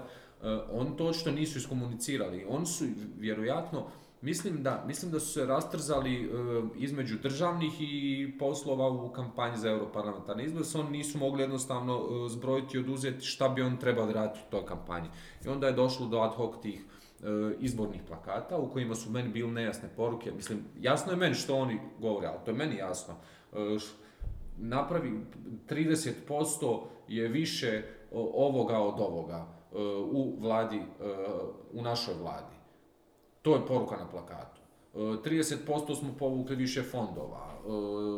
Zaposlenost je manja za ne znam nija koliko Ali, ali to je to tipična Plenkovićeva kampanja, onako beskrvna, tehno, Da, ali mora i. Plenković, da, ali i Plenković i bilo tko, nebitan je Plenko, e, oni moraju shvatiti jednom za sva vremena da se to mora da prestati s tim. Da ako želiš stvarno napraviti dodatnu neku e, novu vrijednost u kampanji s kojom ćeš e, poletiti, dobiti rezultat, da moraš pustiti ljude da odrade posao, da te oblikuju, da od tebe napravi jeli, od nebrušenog dijamanta, da izbruse taj dijamant. Da se prestane komunicirati na plakatima, e, povukli smo ovoliko posto sredstava aloka- iz alokacije, šta zna čovjek šta je alokacija? Na, na Ono- digitalno, ono što, razumiješ? Što je meni E, bilo na ne, digitalno to je- jako zanimljivo, recimo za web stranicu, to jest Klikanje na web izašao mi stranicu, je oglas gdje je ono Karl Ressler i nešto je pisalo tipa klikni na stranicu i saznaj više. Nedovrše, e, nedovršena je priča Znači- bila. Tu se trebalo okrenuti strategija. Tu ako ideš već ljude zvati na stranicu, tu se trebalo tražiti ih da ostavi podatke, naravno uz privolu ovo i ostalo, u, u skladu sa GDPR-om, jel tako? E, I onda ih se... Bazu? I napraviti bazu novu. E, kontaktirati ih po tom i tom pitanju, pitati ih nešto, iskontaktirati te ljude, da se osjete, e, e, to je iskorištavanje E, dig- digitalne to, to priče. traži, to traži jedan strateški pristup, ja imam iskustvo s tim upravo u ovoj kampanji. Mi smo imali a, a, a, a, ružinu stranicu sa tim dosta kratkim, ali vrlo jasnim informacijama što je ona radila, koliko je radila, i što planira raditi u sljedećem mandatu. I preko Midas platforme i preko Facebooka se prikupljalo, a, a, a, serviralo se ljudima oglase kroz vrijeme koje je trajalo neko dva mjeseca i više, što, se, što je ona točno radila. Da. Ljudi koji su na to kliknuli, kasnije su dobili oglas na njezinu stranicu da, gdje im je sve to sažeto u jednom. I ti kad sagradiš bazu kroz barem 2-3 mjeseca, onda možeš ponuditi svoj landing page i reći, a sad pogledaj, sad te tu želim ti dati sve koncentrirano na jednom mjestu sa vrlo jasnim pozivom na akciju. Da, ti ako bilo- samo staviš stranicu, kažeš klikni. Da. Za, zašto bi ja to da, napravio? ne, ne, To dosta, kontraintuitivno. Svašta su, ne, sva, svašta su nešto htjeli napraviti, na kraju su o, odlučili da ili nemaju vremena ili kapaciteta ili ljudskog ili ne znam nija kojeg, ne, drugih nekih kapaciteta nemaju, pa su odlučili ostaviti kampanju kao što je, gle, ova kampanja e, nije, nije njima novost. Oni ovu, ovako, ovakav način e, komuniciranja već to rade od Plenkovićevih izbora kad je došao na čelo stranke pa i danas. I oni su odlučili ostaviti to na kraju iz, ne, iz njima samo poznatih razloga vjerojatno. Jer kad ti nekoga zoveš vidi više na strancu to je nedovršeno. To je nedovršeni digitalni neki ali koncept. E, jer nije svrha stranice samo e, da, da dođeš, pročitaš i odeš sa stranice. Svrha je da ostaneš jeli, vezan, što ti kažeš, e, fan base, da napraviš, da, da ostaneš tu vezan. Za, za, Da za- možeš dalje da, komunicirati komuni- da napraviš poruke. fokus grupe, da im se obraćaš, da vidiš, da, da napraviš e, zašto, zašto je to bitno? Zato što ćemo u budućnosti u kampanji koristiti dosta e, chatbot. Jer chatbot će komunicirati s njima, onda će neki ljudi sjesti i analizirat će te razgovore. I vidjet ćemo u koju fokus grupu ćemo te ljude staviti. E, onda ih stavimo u fokus grupe, poredamo i onda iz takve oglase serviramo, e, newsletter i ostalo. Jer to je poanta, to je poanta digitali, da napraviš nešto od tog kontakta. E, da, ok, ne mora on napraviti tu neku akciju nakon tog, tog kontakta, ali onda kontinuiranom isporukom. Ali oni su radili isporuku, e, mislim da je ti- tih oglasa završilo u, u Sloveniji, nema kud nije. Ja, ono, pazi, to a je recimo, bilo- digitalne platforme jer, ne, daju... mislim ovo sad kolokvijalno govorim u Sloveniji, naravno da nije, ali je bilo ono oglasa svugdje, osim Možemo se tamo gdje je složiti da, da su oglasi bili, bar na digitalu, jako loši i da, da je bilo loše targetiranje sa A znaš šta ću ti reći? porukama. Oprosti, oprosti Mate, samo ću reći jednu stvar. E, mi sa ove strane kad gledamo, kad kliknemo zašto mi se ovo prikazuje ili kad odemo na onaj... 18 na- plus. E, Da, kad odemo na stranicu i vidimo e, transparentnost ono, pri- prikazivanja, pa vidimo sad Da, da, da. E, Facebook to nije dovršio. Mi ne znamo stvarno gdje su on targetirali te oglase. Nije to Facebook do- dovoljno dobro do kraja e, e, da nas obavijesti jeli, da, koji je target, interes, grupa i ostalo. Negdje prikaže, negdje ne prikaže. To nije, nije vjerodostojan podatak, tako da ih ne bi pljuvao stvarno preko toga. Mislim, pljuvao, ne bi da ih pljujemo svi zajedno zbog toga. Jer Ne, tu, Facebook, tu, kažemo, Facebook, tu je Facebook zakazao, to još uvijek rade na tome, zato što neki oglasi, e, problem sa targetiranjem e, kroz, kroz, e, kroz Facebook oglase je taj što mi napravimo nekoliko interesa i sad on, onaj kome se isporučio oglas, ako je targetiran preko interesa, on vidi, ne znam, može vidjeti te interese, ali koji jesu. Ali sad sa strane mi kad dođemo i pogledamo ovo sad što imamo opciju, da vidimo koji su interesi, pitanje je da li će nam, jer nas nije našo preko tih interesa. Mi samo vidimo koji je oglas, vidimo otprilike onaj osnovni oblik oglasa raspon godina, na kojoj lokaciji i dalje nam ne daje. Zato što Facebook nije tu uskladio svoje, ajmo reći, re- svoje, svoje rješenje. Vratit ćemo se na to Da. Facebook oglašanje, samo, ali... e, samo jednu stvar. Digitalne platforme, recimo, za plasiranje Da. oglasa na, e, na portalima poput e, Midasa, recimo. Mi daju, da se, da. daju jako, jako dobru priliku, u stvari, da vidiš na što ti ljudi, na koje ti poruke i koji točno dio tvog sadržaja ljudi najbolje reagiraju. Tako je e, e, na svojih 7-8 poruka Ruža Tomašić jasno znala što najviše dira ljude, ko je, što je to nešto na što oni najviše klikaju. Onda su te poruke dobile prvenstvo. One su postale Da. prioritet, one su postale poruka 1 i 2, a neke druge su postale poruka 3 i 4, jer su manje atraktivne ljudima. Znači, danas kad kreneš na vrijeme raditi, bit je krenut raditi na vrijeme, digitalne platforme i Facebook, ali i ovakve poput Midasa daju ti prostor da istražiš i vrlo jeftino e, javno mnjenje, da testiraš svoje poruke vrlo jeftino.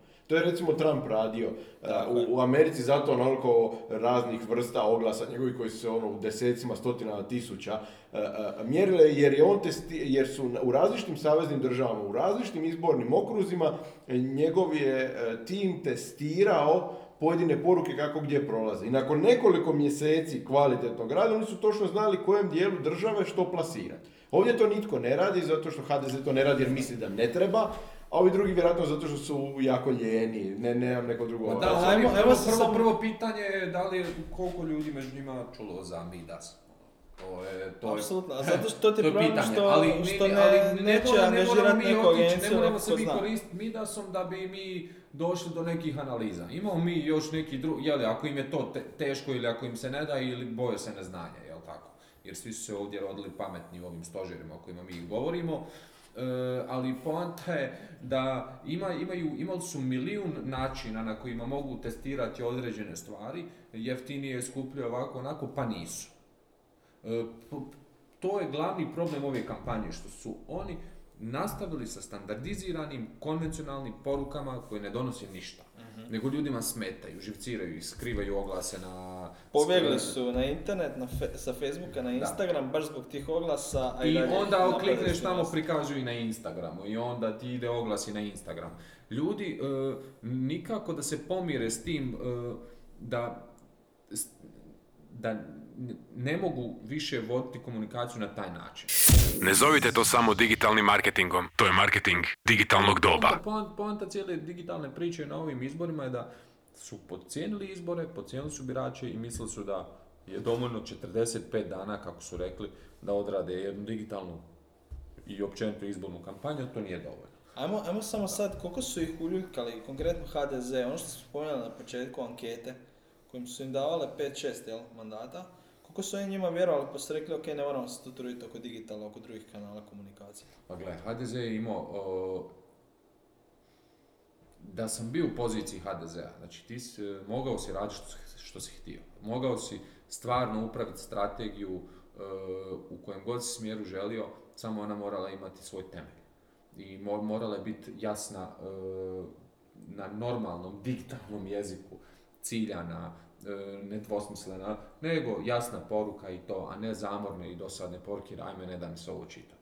E, stvarno su imali veliku priliku da dobiju šest mandata bez, bez, bez nekih velikih budžeta.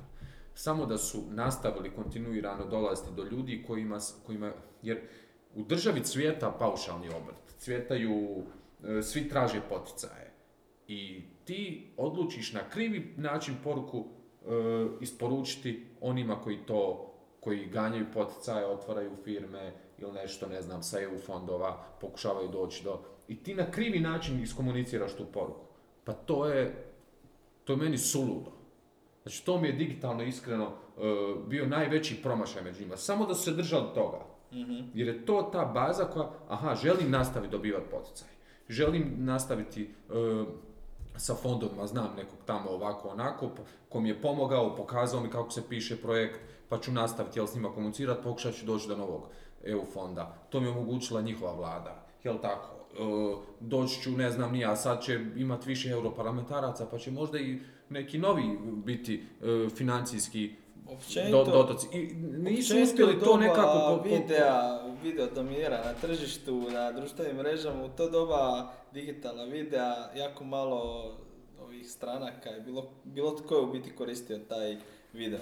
Manje. Jedan od glavnih razloga za to, zato što prvo, ako radiš osobni video, moraš biti jako komunikativan, istreniran, otvoren, e, to ne smije biti neprirodno, ne može biti u stavu mirno, to mora biti ležerno, moraš, o- o- to je ta vizualna komunikacija, ona je vrlo e, emotivna u smislu da lako prenese emociju, ali isto tako lako i razočara, jer su od videa očekivanja uvijek veća, jer, jer najviše pozornosti Pa da, okuplja, ostvaruje, ostvaruje najintimniji odnos.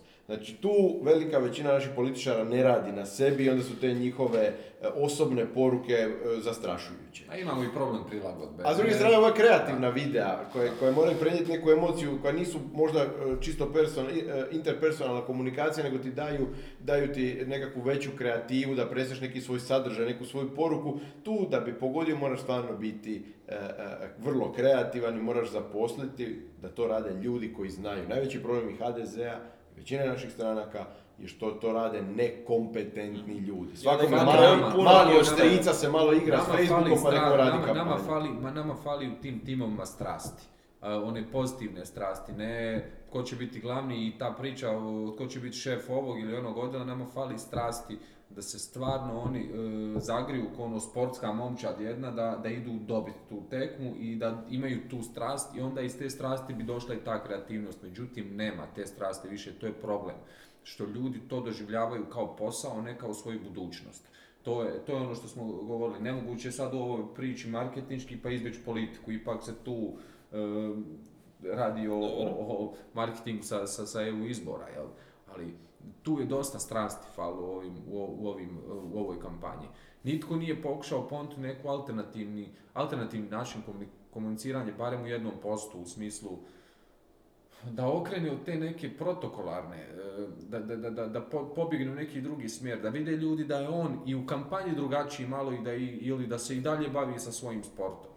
Da, da i dalje nešto, pa da pokuša to povezati sa, sa kampanjom. Nitko nije pokušao to nešto kombinirati sa tim objavama, da, niti jednu jedinu objavu. Pogledajte vi njihovih objava. Pogledajte evo od velikih stranaka. To je sve jednolično. SDP Tako je. nešto, SDP nešto pokušao bio sa, e, sa ono kad približe video ono novinama, proči, e, zoomiraju u smislu afera, ne znam, nešto, kamera ovako, imam osjećaj da je odnese rukom od njega i onda prikaže Freda Matića i onda on nešto govori kao o tome.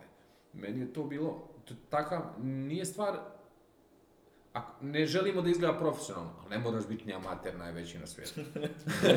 Znaš, ono, E, idemo- o tom se radi što može se naći ta sredina, stvarno. Opet ću spomenuti Joška Klisovića. Čovjek je, ne znam, pa, kroz par objava napravio taj neki drugačiji pristup. Nije, nisu ga ljudi percipirali kao SDP. Trči, trči. SDP-ovac koji trči. Da. On- Bavi se fizičkim E, radom. lje- ljevčara radi, je. ne, šalim se. to je, to je, ali na primjer, ne. Evo, ovo treba biti naslov podcasta. Ne. Ljevičara radi. da, ne, ali to ti je na primjer za one koji ne bi za SDP glasali, ali ne bi ni za jednu stranku traže čovjeka, ok, ljevičar, Saborski, bavi se saborski zastupnik, a osnojio se. Ali ne, ali na primjer, ne, ali vidi ovo, ta, ta priča o salonskoj ljevici je priča koja je postala mainstream.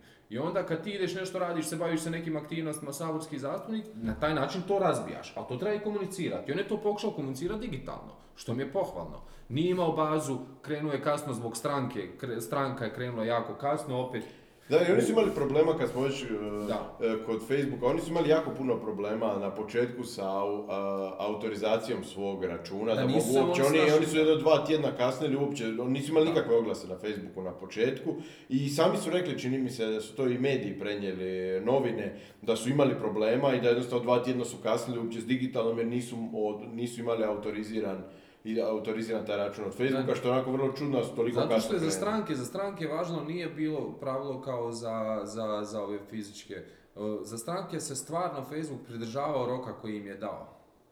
E, to je bio, to, jer zna, zna, kad smo dobili, sigurno ste, sva trojica smo dobili bili mail od Facebooka da do tog nekog datuma moramo registrirati. Ja nisam vjerojatno, ali nema veze s politikom, tražiti ali- ovoga. Ne, ne, dobivaš, svatko tko je oglašivač, do, do- dobio je tu poruku. Ne se. E, znate što je meni bilo jako zanimljivo? Što sam ja I kao oni nisu- opinion maker, moja osobna stranica Facebook nije više mogla niti jedan oglas bez autorizacije proći. Znači, Uspio- ja nisam bio u uspio kampanji. je, to. Ne, ne, ali pazi, to je, to je vrijedilo, to je, to je vrijedilo za političare, kandidate i političke I stranke. Ja nisam ni jedno ni drugo. Ja mislim da to pokazuje zapravo koliko je Facebookov algoritam manjkav.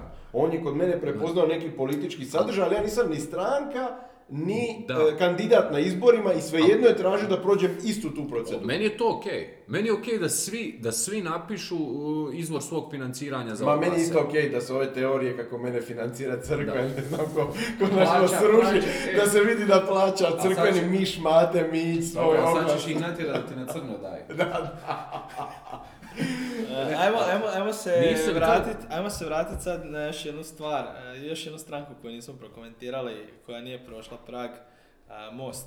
Ja mislim da oni više ne, ne, ne mogu ni proći taj izborni prag, ne u izborima dok, dok god nastave sa ovim načinom. Ali šta su, ajmo vidjeti šta su, šta su krivo komunicirali, e, rekao si ti da se nisu mogli oglašavati na Facebooku. Gle, po meni je Kraj. Mostu, po meni je kod Mosta najveći problem bila lista. Iz te liste, koja je bila standardna lista onog starog Mosta sa jako puno različitih tipova, različitih poruka, različitih svjetonazora, e, e, jednostavno oni nisu mogli poslati konzistentnu poruku. I to je po meni bio najveći problem. Ja ne vidim da je Mostova kampanja u, u, u nekom smislu bila užasno loša. Ona je jednostavno bila preraznolika da bi ljudima ostavila neki konkretan čak, dojam. Čak, oni su meni čak imali par dobrih vizuala. Ali gledaj, pokazujete recimo, imaš čovjeka koji dobije najviše glasova na toj listi, Božo Petrov, dobio 19 tisuća i je, ok, prvi na listi, pa to samo po sebi automatizmu vuče dio glasova, ali Božo Petrov je još uvijek očito brand. Čovjek koji je na toj listi najviše povukao, daleko najviše. On je odmah rekao da neće ići u Brisel. Da Božo Petrov je odlučio možda na šest mjeseci otići u Brisel, na godinu dana ili nekako napraviti sa strankom dogovor i da oni nisu imali tu poruku da naše najjače lice e, e, ne ide u Brisel, možda bi dobili tih još 4-5 tisuća glasova. Poanta je bila da su oni e, e, e, imali da, nisu- najja- nisu- najjače nisu ime koje ne ide, tako je, najjače ime ne ide u Brisel i to se znalo od prvog dana, to je pošteno, to je doista pošteno, ali im je očito naštetilo. A s druge strane imaš nekakva nova, mlada lica, poput Sonje Čikotić koji guraju europsku priču, sektorsku priču, EU fondove, stručnu priču i Mira Bulja koji gura svoju standardnu saborsku priču. Oni su vidno ra- različiti, jako je teško Sonji Čikotić i Miru Bulju poslati konzistentnu poruku. Njih dvoje se ne isključuju, ali ne komuniciraju istu poruku. Ma ta cura je pogrešila, odnosno saborska zastupnica, pogrešila ono, u, u- u Saboru je već dosta dugo. Pa, godinu dana. Da, to je dosta dugo. Ona nije za godinu dana iskreno e, uspjela se digitalno nametnuti, na primjer. Nije, nije, ok, u Saboru sam, треба да сад имат некој службену страницу, па можда и Твитер налог и шта ја знам, ево, не дам се идем на Инстаграм, оно, ту, ту ми е лакше, тоест е брža ми е комуникација. Уопче, ние, и сад е дошло прилику да иде на изборе, И, и добро е прошла, за како е прошла да, никова листа, она е прошла добро, хочу ти речи. Ту се види, ту се види, ту се види колико у суштини требала прије тога имати, имати, да, да. да одмак, гле, преузо си должност, мораш бити одговорен на тоа. Idem sad na sve moguće načine prenositi poruku. I najbrži mogući način, uh, bogom dan, digitalni, digitalni, digitalnim putem i ti to odlučiš zanemariti. To, to se vidjelo na njihovom primjeru, oni su zanemarili digitalu jako. E, dali su vizuale koji su meni izgledali dobro, ali strateški pristup njima nije, nije uopće bio ovoga Zato odgovarajući. ti kažem, pitanje je koliko su oni sa tako različitim karakterima koji imaju šalje različite poruke oko su unije. više uopće mogu imati konzistentnu Mislim da je stvar u pristupu. Njihov stra, stra- znači strateška greška, sa, o- o, pogrešna apsolutno od samog starta, dali su više prostora Saboru, u kojem su pokušali bukom doći do, do prostora i onda I došli su. i, ali nije to dovoljno za EU izbore. E, to što razgovaramo o Cetinskoj krajini u Saboru, što razgovaramo o, problemu, ne znam, nija u, iz Metkovića ili ne, u Saboru e, je stvar koja e, ne dobiva te ipak europske obrise neke teme e, ili š- kako vidiš Hrvatsku. Mi smo na ovim izborima stvarno tražili državnike. To je problem, jer to su europski izbori. Št- Kako ti vidiš Hrvatsku u Europi? Šta želiš od Hrvatske? Na koji način komunicirati? Pa je, zato ova priča o korupciji, Hrvatska bez korupcije u Europi. E, To je poruka. Koliko god je ona i lokalna, i pojedinačna, i državna tema, ali i, i Europska unija pridaje dosta važnosti toj temi. E, oni su se dosta su se, e, kako da kažem, ono, razvodnili su se, stvarno. Most se dosta razvodnio na tisuću tema, raspršili su energiju, na kraju su nisu uspjeli kanalizirati u jednu ključnu poruku s kojom će doći do tog jednog mandata. Ej, to je po meni, to je po meni recimo razlika između njih i suverenista. Suverenisti kao desna lista na kojoj je Ruža bila broj jedan, e, isto je dosta heterogena. E, ljudi Da. ne poznaju možda tu scenu pa ne znaju toliko ljude na njoj. Isto vrlo heterogena lista, po meni ništa manje heterogena nego Mostova. Ali ona je imala jednu poruku. Imamo Ružu Tomašić, najaktivniju hrvatsku zastupnicu u Briselu, koja, je, koja je vrlo aktivno i vrlo dosljedno branila hrvatski nacionalni interes. Oni su svi manje više pjevali istu priču. Je, je, da, da, imam to, to za reći, ali imamo Ružu Tomašić, ona je super, ona je, znate da je puno radila i za ribare i za e, e, i oko, oko regionalnog razvoja i, i onda nabrajali njezine aktivnosti. Znači oni su imali tu jednu jasnu poruku. I druga je bila zajedništvo, jer je ona druga desna lista, lista Da, neovisnih za Hrvatsku, nije htjela i zajedno na njima izbore i oni su gurali, mi smo ti za zajedništvo, ovi nisu i mi imamo Ružu Tomašić. Da, bila vrlo jednostavna da, oni kampanja. su ideološki, oni su ideološki pogodili to biračko tijelo i vidio sam ja na digitalnim mrežama da su te poruke, naravno meni ne odgovaraju jer ja na primjer bi drugačijim nekim konceptom to, ali on, mislim, mislim da se dosta još moglo uspjeti sa, sa Ružom Tomaš jer je Gle, uz sve ove bitke javne sa Ružom Tomaš koji ima i probleme o pjesmama i sve, Ruža Tomaš je e, brand hrvatski u, u glede otoka. I to je, znači, za, za ribare. E, svi znaju u Hrvatskoj šta je Ruža Tomaš napravila i koju inicijativu inicirala i na koji, na- za što se borila. To svi znaju. E, sad, opet skretat dodatno s Ružom Tomaš čudesno, meni to nije iskreno bilo, mislim da Ruža Tomaš mogla puno šire od toga dobiti, ali se je li odlučilo komunikacijski, to je bila vaša strategija, ja neću ulaziti u to, mislim da je to, da da nju opet e, suzilo u tome, a mislim da je Ruža Tomaš stvarno mogla opet izaći, jer je ona samom tom borbom kroz Europski parlament, tu nije bilo lijevi desnih ovakvih i onakvih. Otišla je široko, to je bila prilika da razbije tu ideološku neku, jeli, da pokuša doći do šire, ši- šire glasačkog bazena. Ali to, to, je, to, je, to je njezina Ali strategija. dobro, na kraju je došlo do mandata što je A bio došlo je do mandata, ali stvari- Skoro do dva. Skoro do dva. A malo to je ono što ti govorim, to je možda, možda su te nijanse neke strateške, komunikacijske koje odlučuju o tome, e, u tom principu, jer ona je jedina s te liste imala priliku da možda šire da, jer ja znam e, dosta ljevičara koji kažu, gle, ali ona je napravila, stvarno je ona napravila, pa Goran Vojković koji je zakleti liberal, e, je isto pisao e, tekstove o, tome. E, Nitko joj nije mogao osporiti taj uspjeh i zato je uspjeh je uvijek prilika da zagrabiš još više. E, I to je u Hrvatskoj problem, što se mi komunikacijski opet idemo nakon toga bazirati na jednu skupinu ljudi i ne idemo ih širiti. Bazu pa širiti. To je ono što sam govorio i za HDZ-om na pristup na, na ovim izborima. Imaju priliku da e, ekonomski gledano poticaji, EU fondovi, to je središnja gospodarska tema u Hrvatskoj. I svi se nekako vrtimo oko toga. Sad, e, sa tim uspjesima iskomunicira te ljude, pokušaj napraviti tu bazu, pokušaj se probiti razumljivim rječnikom, jasnim porukama, konciznim. Ne, napiše ovoliku poruku e, i ništa. Ljudi, da ne budemo nepravedni, sjetio se, nismo se dotaknuli Amsterdamske, koja je isto osvojila Da, mandat. to je bio upit na Twitteru isto, ovaj, čemu to ime? Oni su A, potpisali i- sporazum u, jel tako, u Amsterdamu, da. I kako vam se čini to ime?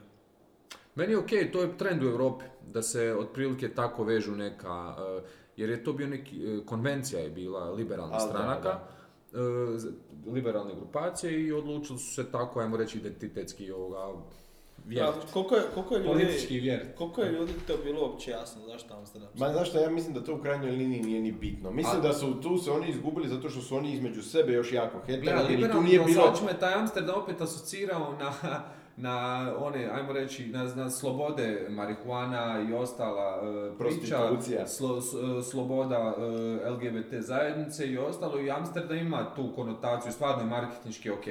Da, da se razumije, Ali mislim su, da je to... ali da su se to- oni između sebe toliko poništavali, ja nisam vidio tu pozitivnu sinergiju. To je politički to problem bio politički što su oni zapravo nisu jedni druge e, komplementirali i nadopunjavali, nego su se međusobno jeli, dosta su oni Da. između sebe različiti i na kraju se došlo do A ne, toga on da je on dobio najviše onaj koji ima infrastrukturu, a to smo očekivali A Oni su IDS. imali problem odmah na startu politički, jedan, e, nisu oni marketinški za stranu. Na primjer, Zoran Bahtjarević je vodio izvršnu, izvršnu digitalnu kampanju. E, Mislim, njega se dosta guralo i on je bio... Zoran u je odradio stvarno, na, e, fantastično je odradio čovjek, e, ali nije bilo dovoljno. Zato što mu je falilo možda političkog sadržaja, više smo ga, pred- nije uspio izaći iz tog, e, to je, za- ostao je zarobljen u, u svojoj Branši, je, da. Da. Nije pokušao pomiriti da ga slijedi u politiku. Ali je stvarno imao, imao je dobar odziv na, na, na fejzu. To je... Ne, ja, ali znači, ne recimo, mislim da im je ime problem, mislim da su se da su ja išli, to rekao. da su išli prvo loptaški na tu da. priču, pa se o, imali smo onog momka s irokezom, nekog pankera. E, oni su e, dosta išli na tu, e, na tu baš prvo loptaški zbog imena Amsterdam, na te nekakve To slobode, meni različiti marketinški, za ljudi. to biračko tijelo pogodili su Ali, ali lica, politička lica koja su stali za toga, da. to nije to. Kad vidiš političke Mrak Taritaš, e, Anku Mrak Taritaš sa svim onim aferama koje je imala kraj nekog klinca pankera, kao i mi smo si normalni, Dobro, oni su malo to računali- ne rezonira. dobro, oni su računali, oni su računali da će ona dobiti dovoljan broj glasova, ima tu neku popularnost koja joj daje za pravo da kaže mogu jeli, izaći s optimizmom na izbore, e, ni, ali nisu računali na političke probleme, odmah na samom startu su oni e, loše krenuli jer imali su problem sa pametno, bilo je ono Uljanik, e, 3. maj, tu su nastali problemi Puno i tih oni su starih tu lica koja se vezuju s te neke Da. negativne stvari da bi se nova priča tak tako lako... Oni su oni se su- tu pogubili. Na kraju je jedini ko je dobio od njih mandat, dobio čovjek koji ima infrastrukturu. Walter Flego, IDS, partija, stranka, kako god hoćete nazovite, ali oni su odradili priču, odradili su online, odradili su offline. Uh, Oni on su je- dosta uložili kad smo još kod toga u offline. Oni su imali jako Da. puno džamba plaka- plakata. Zato što, zato što je, uh, gle, Istra, Istra je specifična. Istra je stvarno specifična. Ne, ne- u Istri ne možeš baš gađati se na digitalu. Ne, ne, pričamo E, o Zagrebu. Po Zagrebu je bilo jako puno I u plakata. Istri- Uz u Istri- u plakata Istri- grad Zagreb. Gle, u Istri je bilo HDZ dosta bilo je plakata, dosta ovih. inače, na primjer, više nego po glavi stanovnika u nekim drugim uh, mjestima. Uh, Istra, je, Istra je malo ipak zahtjevnija od ostatka Hrvatske, uh, jer gospodarski su malo se konsolidirali sa ovim uslužnim djelatnostima i ostalim i malo drugačije mora se, a oni su pritom, nemoj zaboraviti, imali problem koji, koji su im pokušale druge jel, stranke koje njima oponiraju Istri prikačiti Uljanik i 3. maj. I oni su morali stvarno e, i online i offline potrošiti, e, što bi rekli, ono, odigrati za sve pare. E, tako da ne- i u tome leži da su oni pokuša- pokušavali na taj način hendlati e, tu krizu koju su imali, koja je pratila cijelu kampanju. Njih je Uljanik pratio cijelu kampanju, to je, znači oni su bili, cijelo vrijeme su bili u kriznom komuniciranju. Nije bilo njima nimalo lako. E, zbog IDS-a je otišao pametno, to je bio razlog, i cijelu kampanju nije se gasio, gasila I nisu se mogli pozvati na Jakovčićev rad u Europskom parlamentu jer je on praktički skoro godinu dana prije stavljen u drugi plan zbog nad- sudjelovanja u nadzornom odboru firme Danka Končara, cijela ona afera koja je bila. Da, I onda je praktički imali su europarlamentarca kojeg nijednom u kampanji nisu rekli evo on je naš i radio je Ne, to, to oni i to. stvarno, oni su stvarno bi našli, ni- e, ja opet, ja ću im čestitati na tom jednom mandatu samo zato što e, cijelu kampanju su proveli u kriznom komuniciranju. Atomski marketing. Možda nekog zaboravili, hoćete još nekog prokomentirati možda? Marijana Petir, respektabilan rezultat za neovisnu, eh, za neovisnu Što listu. radila? Mislim da je naj, mislim da je najveći plus njoj bio to što je imala ime i prezime u, u, u Znači ona je iskoristila ono što smo već pričali, iskoristila je što je boravila u Europskom param- I parlamentu. imala je svoj vlastiti infrastrukturu. koji se nasta- Da. nalazi u imenu kandidacijske liste. Nije to bila nekakva kobasica koalicijskih stranaka gdje su onda te kratice nabrojene jedna za drugom, nego tu jasno piše Marijana Petir, ne moraš puno misliti za kog glasuješ. Jer ona je, ona je dosta konzervativnog tijela oko sebe i Ali kampanja na društvenim mrežama je u, uglavnom bila, e, bilo je nešto posjeta ruralnim sredinama, ali jako puno e, e, e, fotografija sa crkvenim velikodostojnicima, što je meni pokazivalo da ona prilično jasno ciljala određenu publiku i tražila tu vjersku legitimaciju, jer tu je bilo nekoliko fotografija s biskupima, što naravno ne znači da taj konkretni biskup je za nju glasovao, ali je njoj to dalo određenu markicu pravovjerne među dijelom vjernika i mislim da je ona vrlo jasno ciljala na tu publiku. Znači ona je i- dobro targetirala, dobro sad što komunicirala se, i to je tiče, to. što se tiče tih e, jasno targetiranih poruka, smjerova, strategija, e, nemojmo im davati toliko da su, da su općenito kad govorimo o svima, neki su morali bili osuđeni odraditi samo prema jednoj glasačkoj skupini zato što nisu imali više financijskih sredstava, pa su odlučili imam toliko i to mi je dovoljno samo prema njima da se obratimo sa strane šta se dogodi, dogodilo se, jel? E, tako da mislim da je Marijana Petir dio te priče. Da je ona stvarno zbog financijskih jeli, problema, ona, ona, ona praktički krenula s nulom ovu kampanju. Ni- Ali nisu- gledaj, opet nisu imali- realno kad pogledaš, ona je teško mogla šire zahvatiti samo sa svojim je imenom ona- koji je mogla vezan je uz ona poljoprivredu i vjerska pitanja. Da jako je teško da je njoj imala, bilo... gle, da je imala, da je imala financijsku konstrukciju, onda bi se strateški ona mogla porediti, poredati, aha, ovo mi je moje temeljno biračko tijelo, e, koje je ostalo meni bijeno, drugo je idem razbijati razočarane HSS-ovci ili Pa obranci mislim da ona to njima. svakako napravila. ali ipak je ostala u tom uskom, jeli, k- vjerskom, konzervativnom tonu i samo, samo išla, samo išla ti, ti- tim pravcem, tako da i, nekoliko tih kandidata je bilo koji su stvarno zbog financija, zbog, zbog manjka financija su odlučili se samo udarati u, u, u jednu točku, u jedan target i očekivali su ovoga da će se to dogoditi. Kad sam već kod targetiranja, idemo se vratiti na Facebook. Facebook omogućuje praktički da targetirate točno određeno područje a, koje vas zanima s oglasima i ono baš dosta precizno. A što mislite koliko će se to koristiti recimo po analizama predsjedničkih izbora, parlamentarnih izbora, vi točno znate koje su vaše nekakve jedinice gdje, gdje su ljudi najviše glasali. Koliko će ići naše političke stranke onak tako usko i targetirati točno određena područja, motivirati svoje birače? To sad- Mislite da je to predaleko, budućnost prenapredna? Ne, za- to sad, na ovim izborima je to trebao raditi SDSS. Znači, na ovim izborima je to trebao raditi SDSS. Jer barem oni imaju otprilike neko biračko tijelo koje znaju gdje je što, tko, u kojoj, u kojoj regiji, koja lokacija, e, u, ve- u većem dijelu. Oni su to trebali raditi na, na, na ovim izborima i nisu to radili. To mi je jako žao što nisu radili, e, nego su išli samo na offline kampanju, tako da mislim da im je, i samo zbog toga mislim da im je ostala ne- nedovršena ta A kampanja. što mislite za ostale recimo? Mislim, točno znaju u kojim područjima su imali koliko glasova i definitivno se to da ispraviti sa kvalitetnom postavljenom kampanjom. E, ali ja općenito mislim da je analitika jedan od glavnih problema naših stranaka jer se oni njome ne bave dovoljno. E, Uz današnje alata ana- analitika je toliko napredna da se stvarno, ok, ne može se doći do kućnog broja, ali skoro. Točno znaš područje. Točno znaš reći. područje gdje ti je baza, koliko tu možeš crpiti, koje poruke tu mogu proći, koje najbolje Pa rezoniraju s ljudima, da ali prije, nitko to ne recimo. radi, ali nitko to ne radi. Pa to je mogao IDS sada raditi kad je bila ta kriza oko Uljanika. E, oni su isto tako mogli e, se obratiti samo na području Pule, praktički e, Uljanik, taj dan realno e, oglas se isporučuju praktički u onom trenutku u kojem se ti zadesiš na toj lokaciji. Ne mora on tebe e, sačekivati, on tebe i možeš i biti u prolazu tu i da zakačiš taj oglas. Znači imali su nekoliko prosvjeda u kojima su oni mogli isporučiti te oglase, kad su stajali na trgu uh, na pjaci tamo, u, kad, kad su prosvjednici pored njih prolazili, oni su u tom trenutku njih mogli bombardirati ovoga oglasima da, da, da, da rade ovoga, ajmo reći, taj neki damage control, uh, nisu to radili. Uh, ljudi, jednostavno, to je ta A zašto je tako? Pa znači, nas tri znamo to ne, ne, i, ljudi i- ne znaju i pričamo o Evo, sve bi- je malo čudno da, da niko ono od tih političkih stranaka to ne Ma primjenjuje. gle, to ti je, evo sve bi, ja ne znam šta bi. To je, to, to je razlog. Jer najlakše, najlakše je uh, udariti ideološku temu i idemo 18 plus cijela Hrvatska, a gori Facebook. Ali pitanje stvarnog učinka tog oglasa koliki je. E, učinak je ono što mjerimo kroz doseg, e, koliko se od plaćenog dosega ljudi zadržalo, kasnije kroz organski, i engagement. Šta mi je pro, koliko je bil, bi- u To što si postocima- ti pričao. da, što koliko postocima, veliki koliko se u postocima taj oglas kasnije e, pronosio dalje.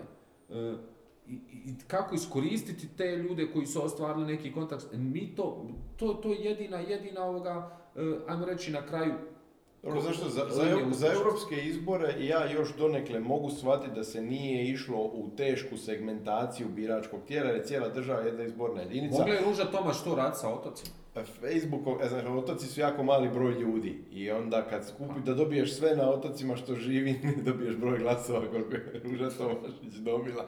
A, gle, poanta je, poanta je, ne, ali kamen po kamen palač. ne, ali što poanta je da, da za parlamentarne izbore stvarno znaš što spada u određenu izbornu jedinicu i točno možeš targetirati apsolutno savršeno. E, Za europske izbore, budući da je oglašavanje na Facebooku, a i vi to znate, još uvijek prilično jeftino, e, e, možda i nije imalo smisla ići u neku duboku segmentaciju, jer je bilo e, cijela država jedna izborna jedinica da dobiješ jedan glas u nekom selu, ako te koštao 10 centi, neka ga.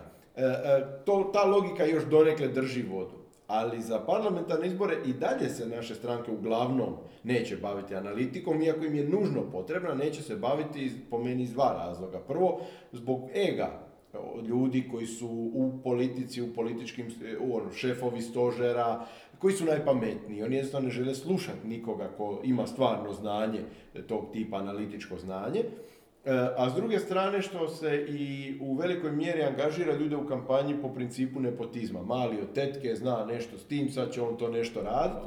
I onda to na kraju ne ispadne dobro. Rijetko kad su u tim kampanjama, osim kad stvarno gori i to najvećim strankama, angažirani ljudi koji znaju posao. Rijetko. Šta je problem plaćanja?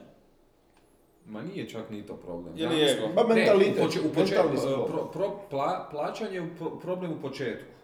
E, dok, ono, stvari dogovora, pa sva- svatko u početku ti daje ništa i onda tu kreće borba e, za, za, za, za cifru. Tako da dođe se tu do, do, do cifre u kojoj jedna i druga strana je zadovoljna, tako da, ali problem je e, što, imaš, imamo mi problem i ovim strankama ovdje, što svako novo lice koje dođe sa strane e, odrađivati neki stručni posao, e, u tim strankama ga ono dočekaju samo što ga ne izbace van.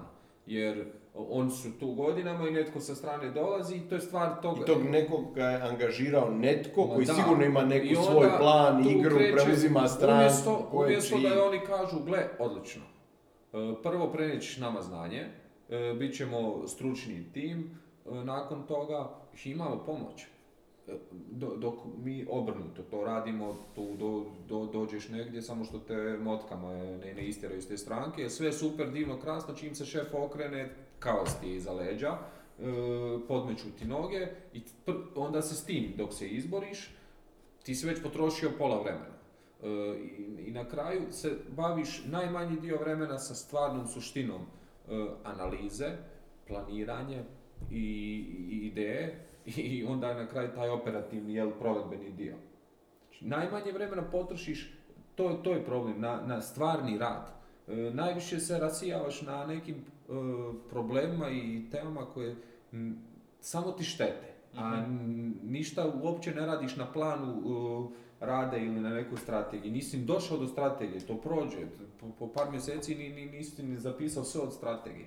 To je problem sa ovim strankama ovdje i morat će mijenjati taj mentalitet ako žele napraviti, jer te organizacije ove sada su bile moćne do preddigitalnog doba, kad je ono Da. malo se digitaliziralo, ali ne još da je postalo mainstream priča u kampanjama. E sad u ovom trenutku takve organizacije danas nisu moćne, bile jesu, ali u ovom trenutku takav mentalitet organizacije nije moćan i ne donosi plus.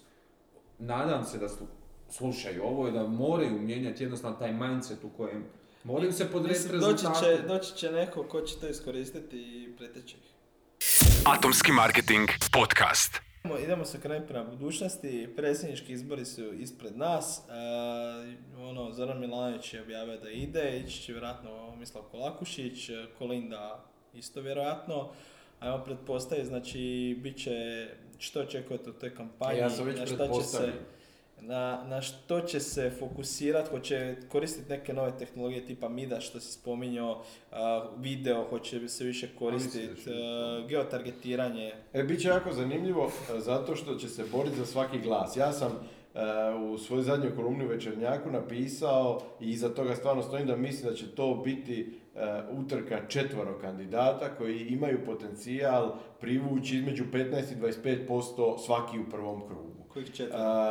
Kolinda Grabar-Kitarović, Zoran Milanović, Mislav Kolakušić i Miroslav Škoro. Ako se svi oni kandidiraju, mislim da svi u ovim trenutnim okolnostima imaju kapacitet povući između 15 i 25% u, u prvom krugu i tu će se jako lomiti koplja za svaki glas. Ono što me obeshrabruje je najava Milanovićeve kampanje, e, koja još uvijek nema Instagram profil, odnosno on ga ima, ali zadnji put je objavio prije tri godine, je nešto na njemu nema Twittera još uvijek, e, vrlo loše popraćeno na mrežama. E, Meni taj njegov e, launch, taj njegova najava te kampanje, objava kampanje, djeluje kao da se čovjek taj to jutro probudi rekao bi, pa znaš, mogao bi danas ju objaviti. Jako logistički nepripremljeno, pogotovo na društvenim mrežama, što je šteta. Mislim da je on svjesno, naravno, na rođendan HDZ-a naja- objavio svoju kandidaturu. Tako da to je jedina naznaka da je planirao baš taj dan. Dakle, da je baš taj dan planirao, to mislim da je jedina naznaka šteta. Što se tiče te, te digitalnih platformi koje su- još nisu ni, ni uopće pokrenuli, ja se nadam da će to napraviti zato što mislim da će se, svaki glas će biti važan, pogotovo u prvom krugu, a onda moguće kasnije u drugome. I definitivno će se trebati ići sa puno naprednijim, inovativnijim e, online strategijama da se, da se svaki glas dobije. Mislim, mislim da je Milanović, e, to jest je osoba koja mu to radi, mislim da je išao na Facebook, ono, tu mi je najviše ljudi, tu mi je najveća baza i tako ću lako izaći ovoga, ono, kao odmah u mainstream. Mislim da je to sad, kad iščitavam, je li, nakon što se sve odigralo, i taj rođendan HDZ-a što je ovjekovječio svojom kandidaturom, To, to ćemo se složiti, to je Da. dobar timing. Ja bi to je samo- dobar timing, on je Sorry, tu uzeo da stvarno prvu vijest. Da ali, te tu prekidam da. samo sekundu, ovaj, ja se sjećam ono, onom trenutku, to je isto zanimljiv timing Da. bio, a, u jednom trenutku ono kad je, mislim, Plenković e, rekao Mostu da više nisu u vladi, taj dan su recimo krenuli Google oglasi HDZ-a a, za neke lokalne ili nekakve izbore. E, koji su lokalne tad- To je bilo, tad- tad, je- tad je bilo. Znači, hoću reći da, da taj timing je dosta isto važan u, u, u politici, jer su svi išli čitati portale što se to dogodilo, a svugdje su bili HDZ-ovi Da, dosta oglasi. puta Ovo je sad recimo... da, dosta da, puta ti političari ganjaju taj tajming, a u suštini ga slučajno pogode. Tako da mi nikad nećemo znati je li to bilo slučajno s tim oglasima, ali ovo s rođendanom nije. Ma ja, ja mislim da je to, da je to da. taj karakter o kojem slogan govori.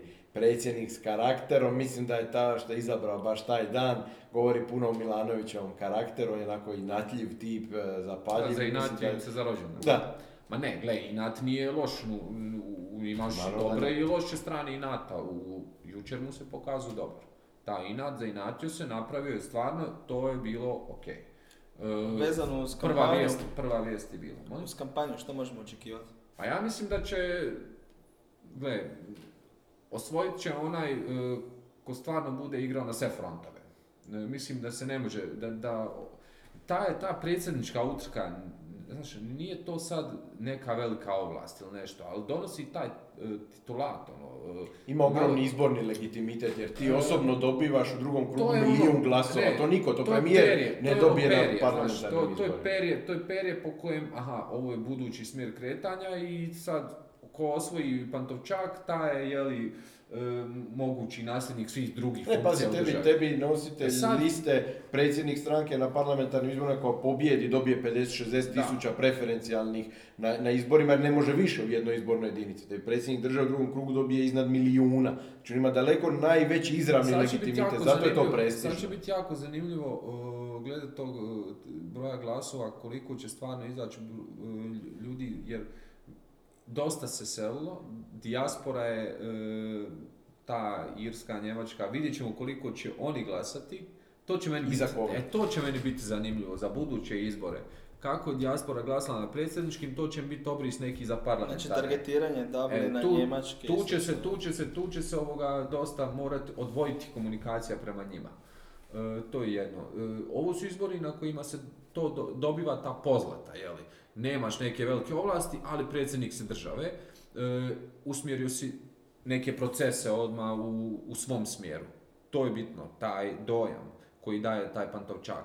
E, tu onda nemaš pravo igrati Facebook, Instagram, malo ću Twitter. Po meni uz Moraš jednostavno koji je već krenuo iskorištavati taj potencijal, ogroman potencijal na društvenim mrežama, općenito digitalno ima škoro.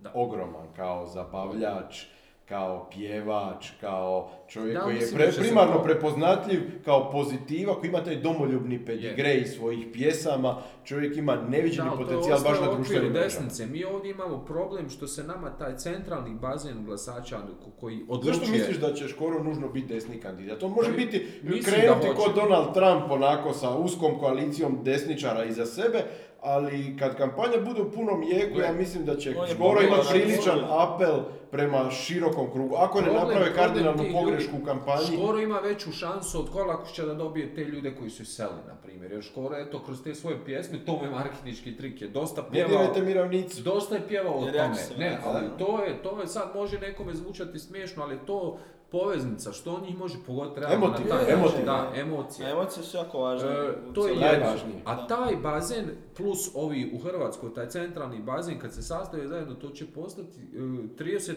od ovog, jeli, od dva mainstream bazena i oni će odlučivati te izbore. To su ti, nisu neodlučni, razočarani su, ali nisu neodlučni. E, Neodlučni su oni koji će najčešće abstinirati. A ovi razočarani će glasati za neku protest možda opciju ili za onog ko odluči njegove probleme realno e, jako artikulirati e, na način pravovremeno, vjerodostojno da, da se poistovjeti s tim. Jel? E, tu mislim da Škoro ima taj pro- više prostora od Kolakušća. To je jedno.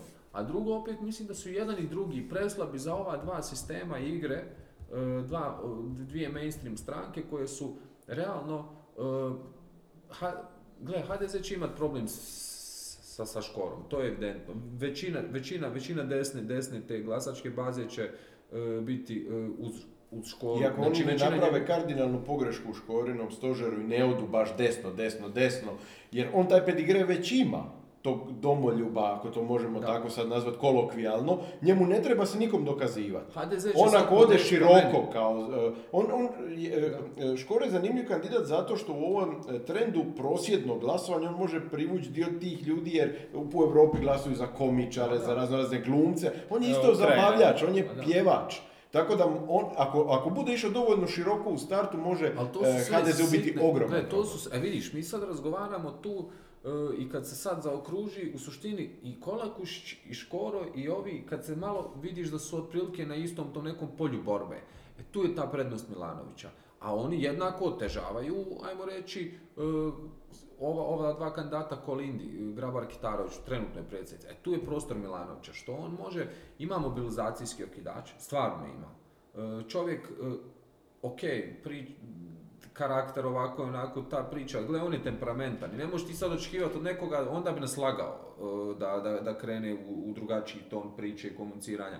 Ali ja mislim da način na koji je Milanović jučer zablistao vijestima, to jest kako je bubnuo sa kandidaturom i kako su ga vijesti prihvatili, dobro kasnije se pojavilo nekoliko članaka koji nisu bili u njegovu Da, korist. bilo je zanimljivo, recimo, ispod Ali način na koji je uzeo prostor. pozitivni komentari Da. koji su branili njega. Način na koji je on uzeo stvarno taj prostor i nema teret toga uzet će mi ovaj ili onaj s ljevice neki. Znači, on prvi put se događa da je ljevica koliko toliko ima cen- centralnog kandidata, središnjeg kandidata, za sad te izgledno, jeli, ako se I netko... veliko je samo... A HDZ je dobio taj ljevičarski bumerang, rascjepkanost, milijun, Dobro, HDZ svega. je sam na tome radi, on je sam sebi to s vremenom Gle, e tu- uništio e tu- se, e ko što je tu- SDP prije radio E, na tu, će- ljevici. e, tu, tu HDZ mora mijenjati taj pristup u komuniciranju, u marketingu. Moraju prestati komunicirati dosadno ako želi napraviti neki rezultat. Na kraju danas je ono, na primjer, meni je smiješno bilo rekao premijer Plenković, možda će e, izgubiti Milanović. E, ja da sam, ne znam, da, da sam kandidat te stranke, ne bi bilo ugodno nakon te izjave. Znači, o, u startu su napravili grešku, komunikacijsku, u samom startu. Za, za protukandidata ne kažeš da će možda izgubiti, sigurno će izgubiti. E, Zbog toga ja mislim da se oni stvarno plaše njega i tu je s- s- s- snaga Milanovića. On, I tu snagu će moći pretočiti u rezultat samo ako bude koristio sve platforme. Što za sad ne radi. Da, nije. Zato što je on e, imao taj, tu pauzu. Znači, ka, vrijeme ka- kad, je, kad je on bio aktivan političar, jeli, kad je bio i premijer i kandidat kasnije tim izborima, realno tada e, Instagram nije bio toliko Ali popularan gle, na ali pol- gradi, se, gradi se već neko Jedina vrijeme taj hype oko njegove, je, da. i oko njegove potencijalne kandidature i ovo je sad nekakav antiklimaks, moglo se to puno jače Jedini, e, je, nabildat da se jedini, na jedini, jedina radi. zamjerka meni, ono, mislim, nije zamjerka, nego ne znam zašto nikad se nije došlo do tog Twittera, ali mislim da opet e, sad u ovom trenutku će po meni bilo bi poželjno da, jer to su takvi izbori, ovdje će se boriti na ovim izborima za svaki glas. Ovdje će stvarno biti opet e, kao, neće možda biti u 1% kao Kolinda i e, Grabar Kitarović i Josipović, ali će to biti tu sitno nešto, stvarno. I to će biti, zbog toga svaku platformu koristiš i zalutali glas osvojiš, on, on možda bude pobjednički. To govorim, zato sam ja rekao vi za te e, Ruždomašće i njezno listi falilo malo za drugi mandat.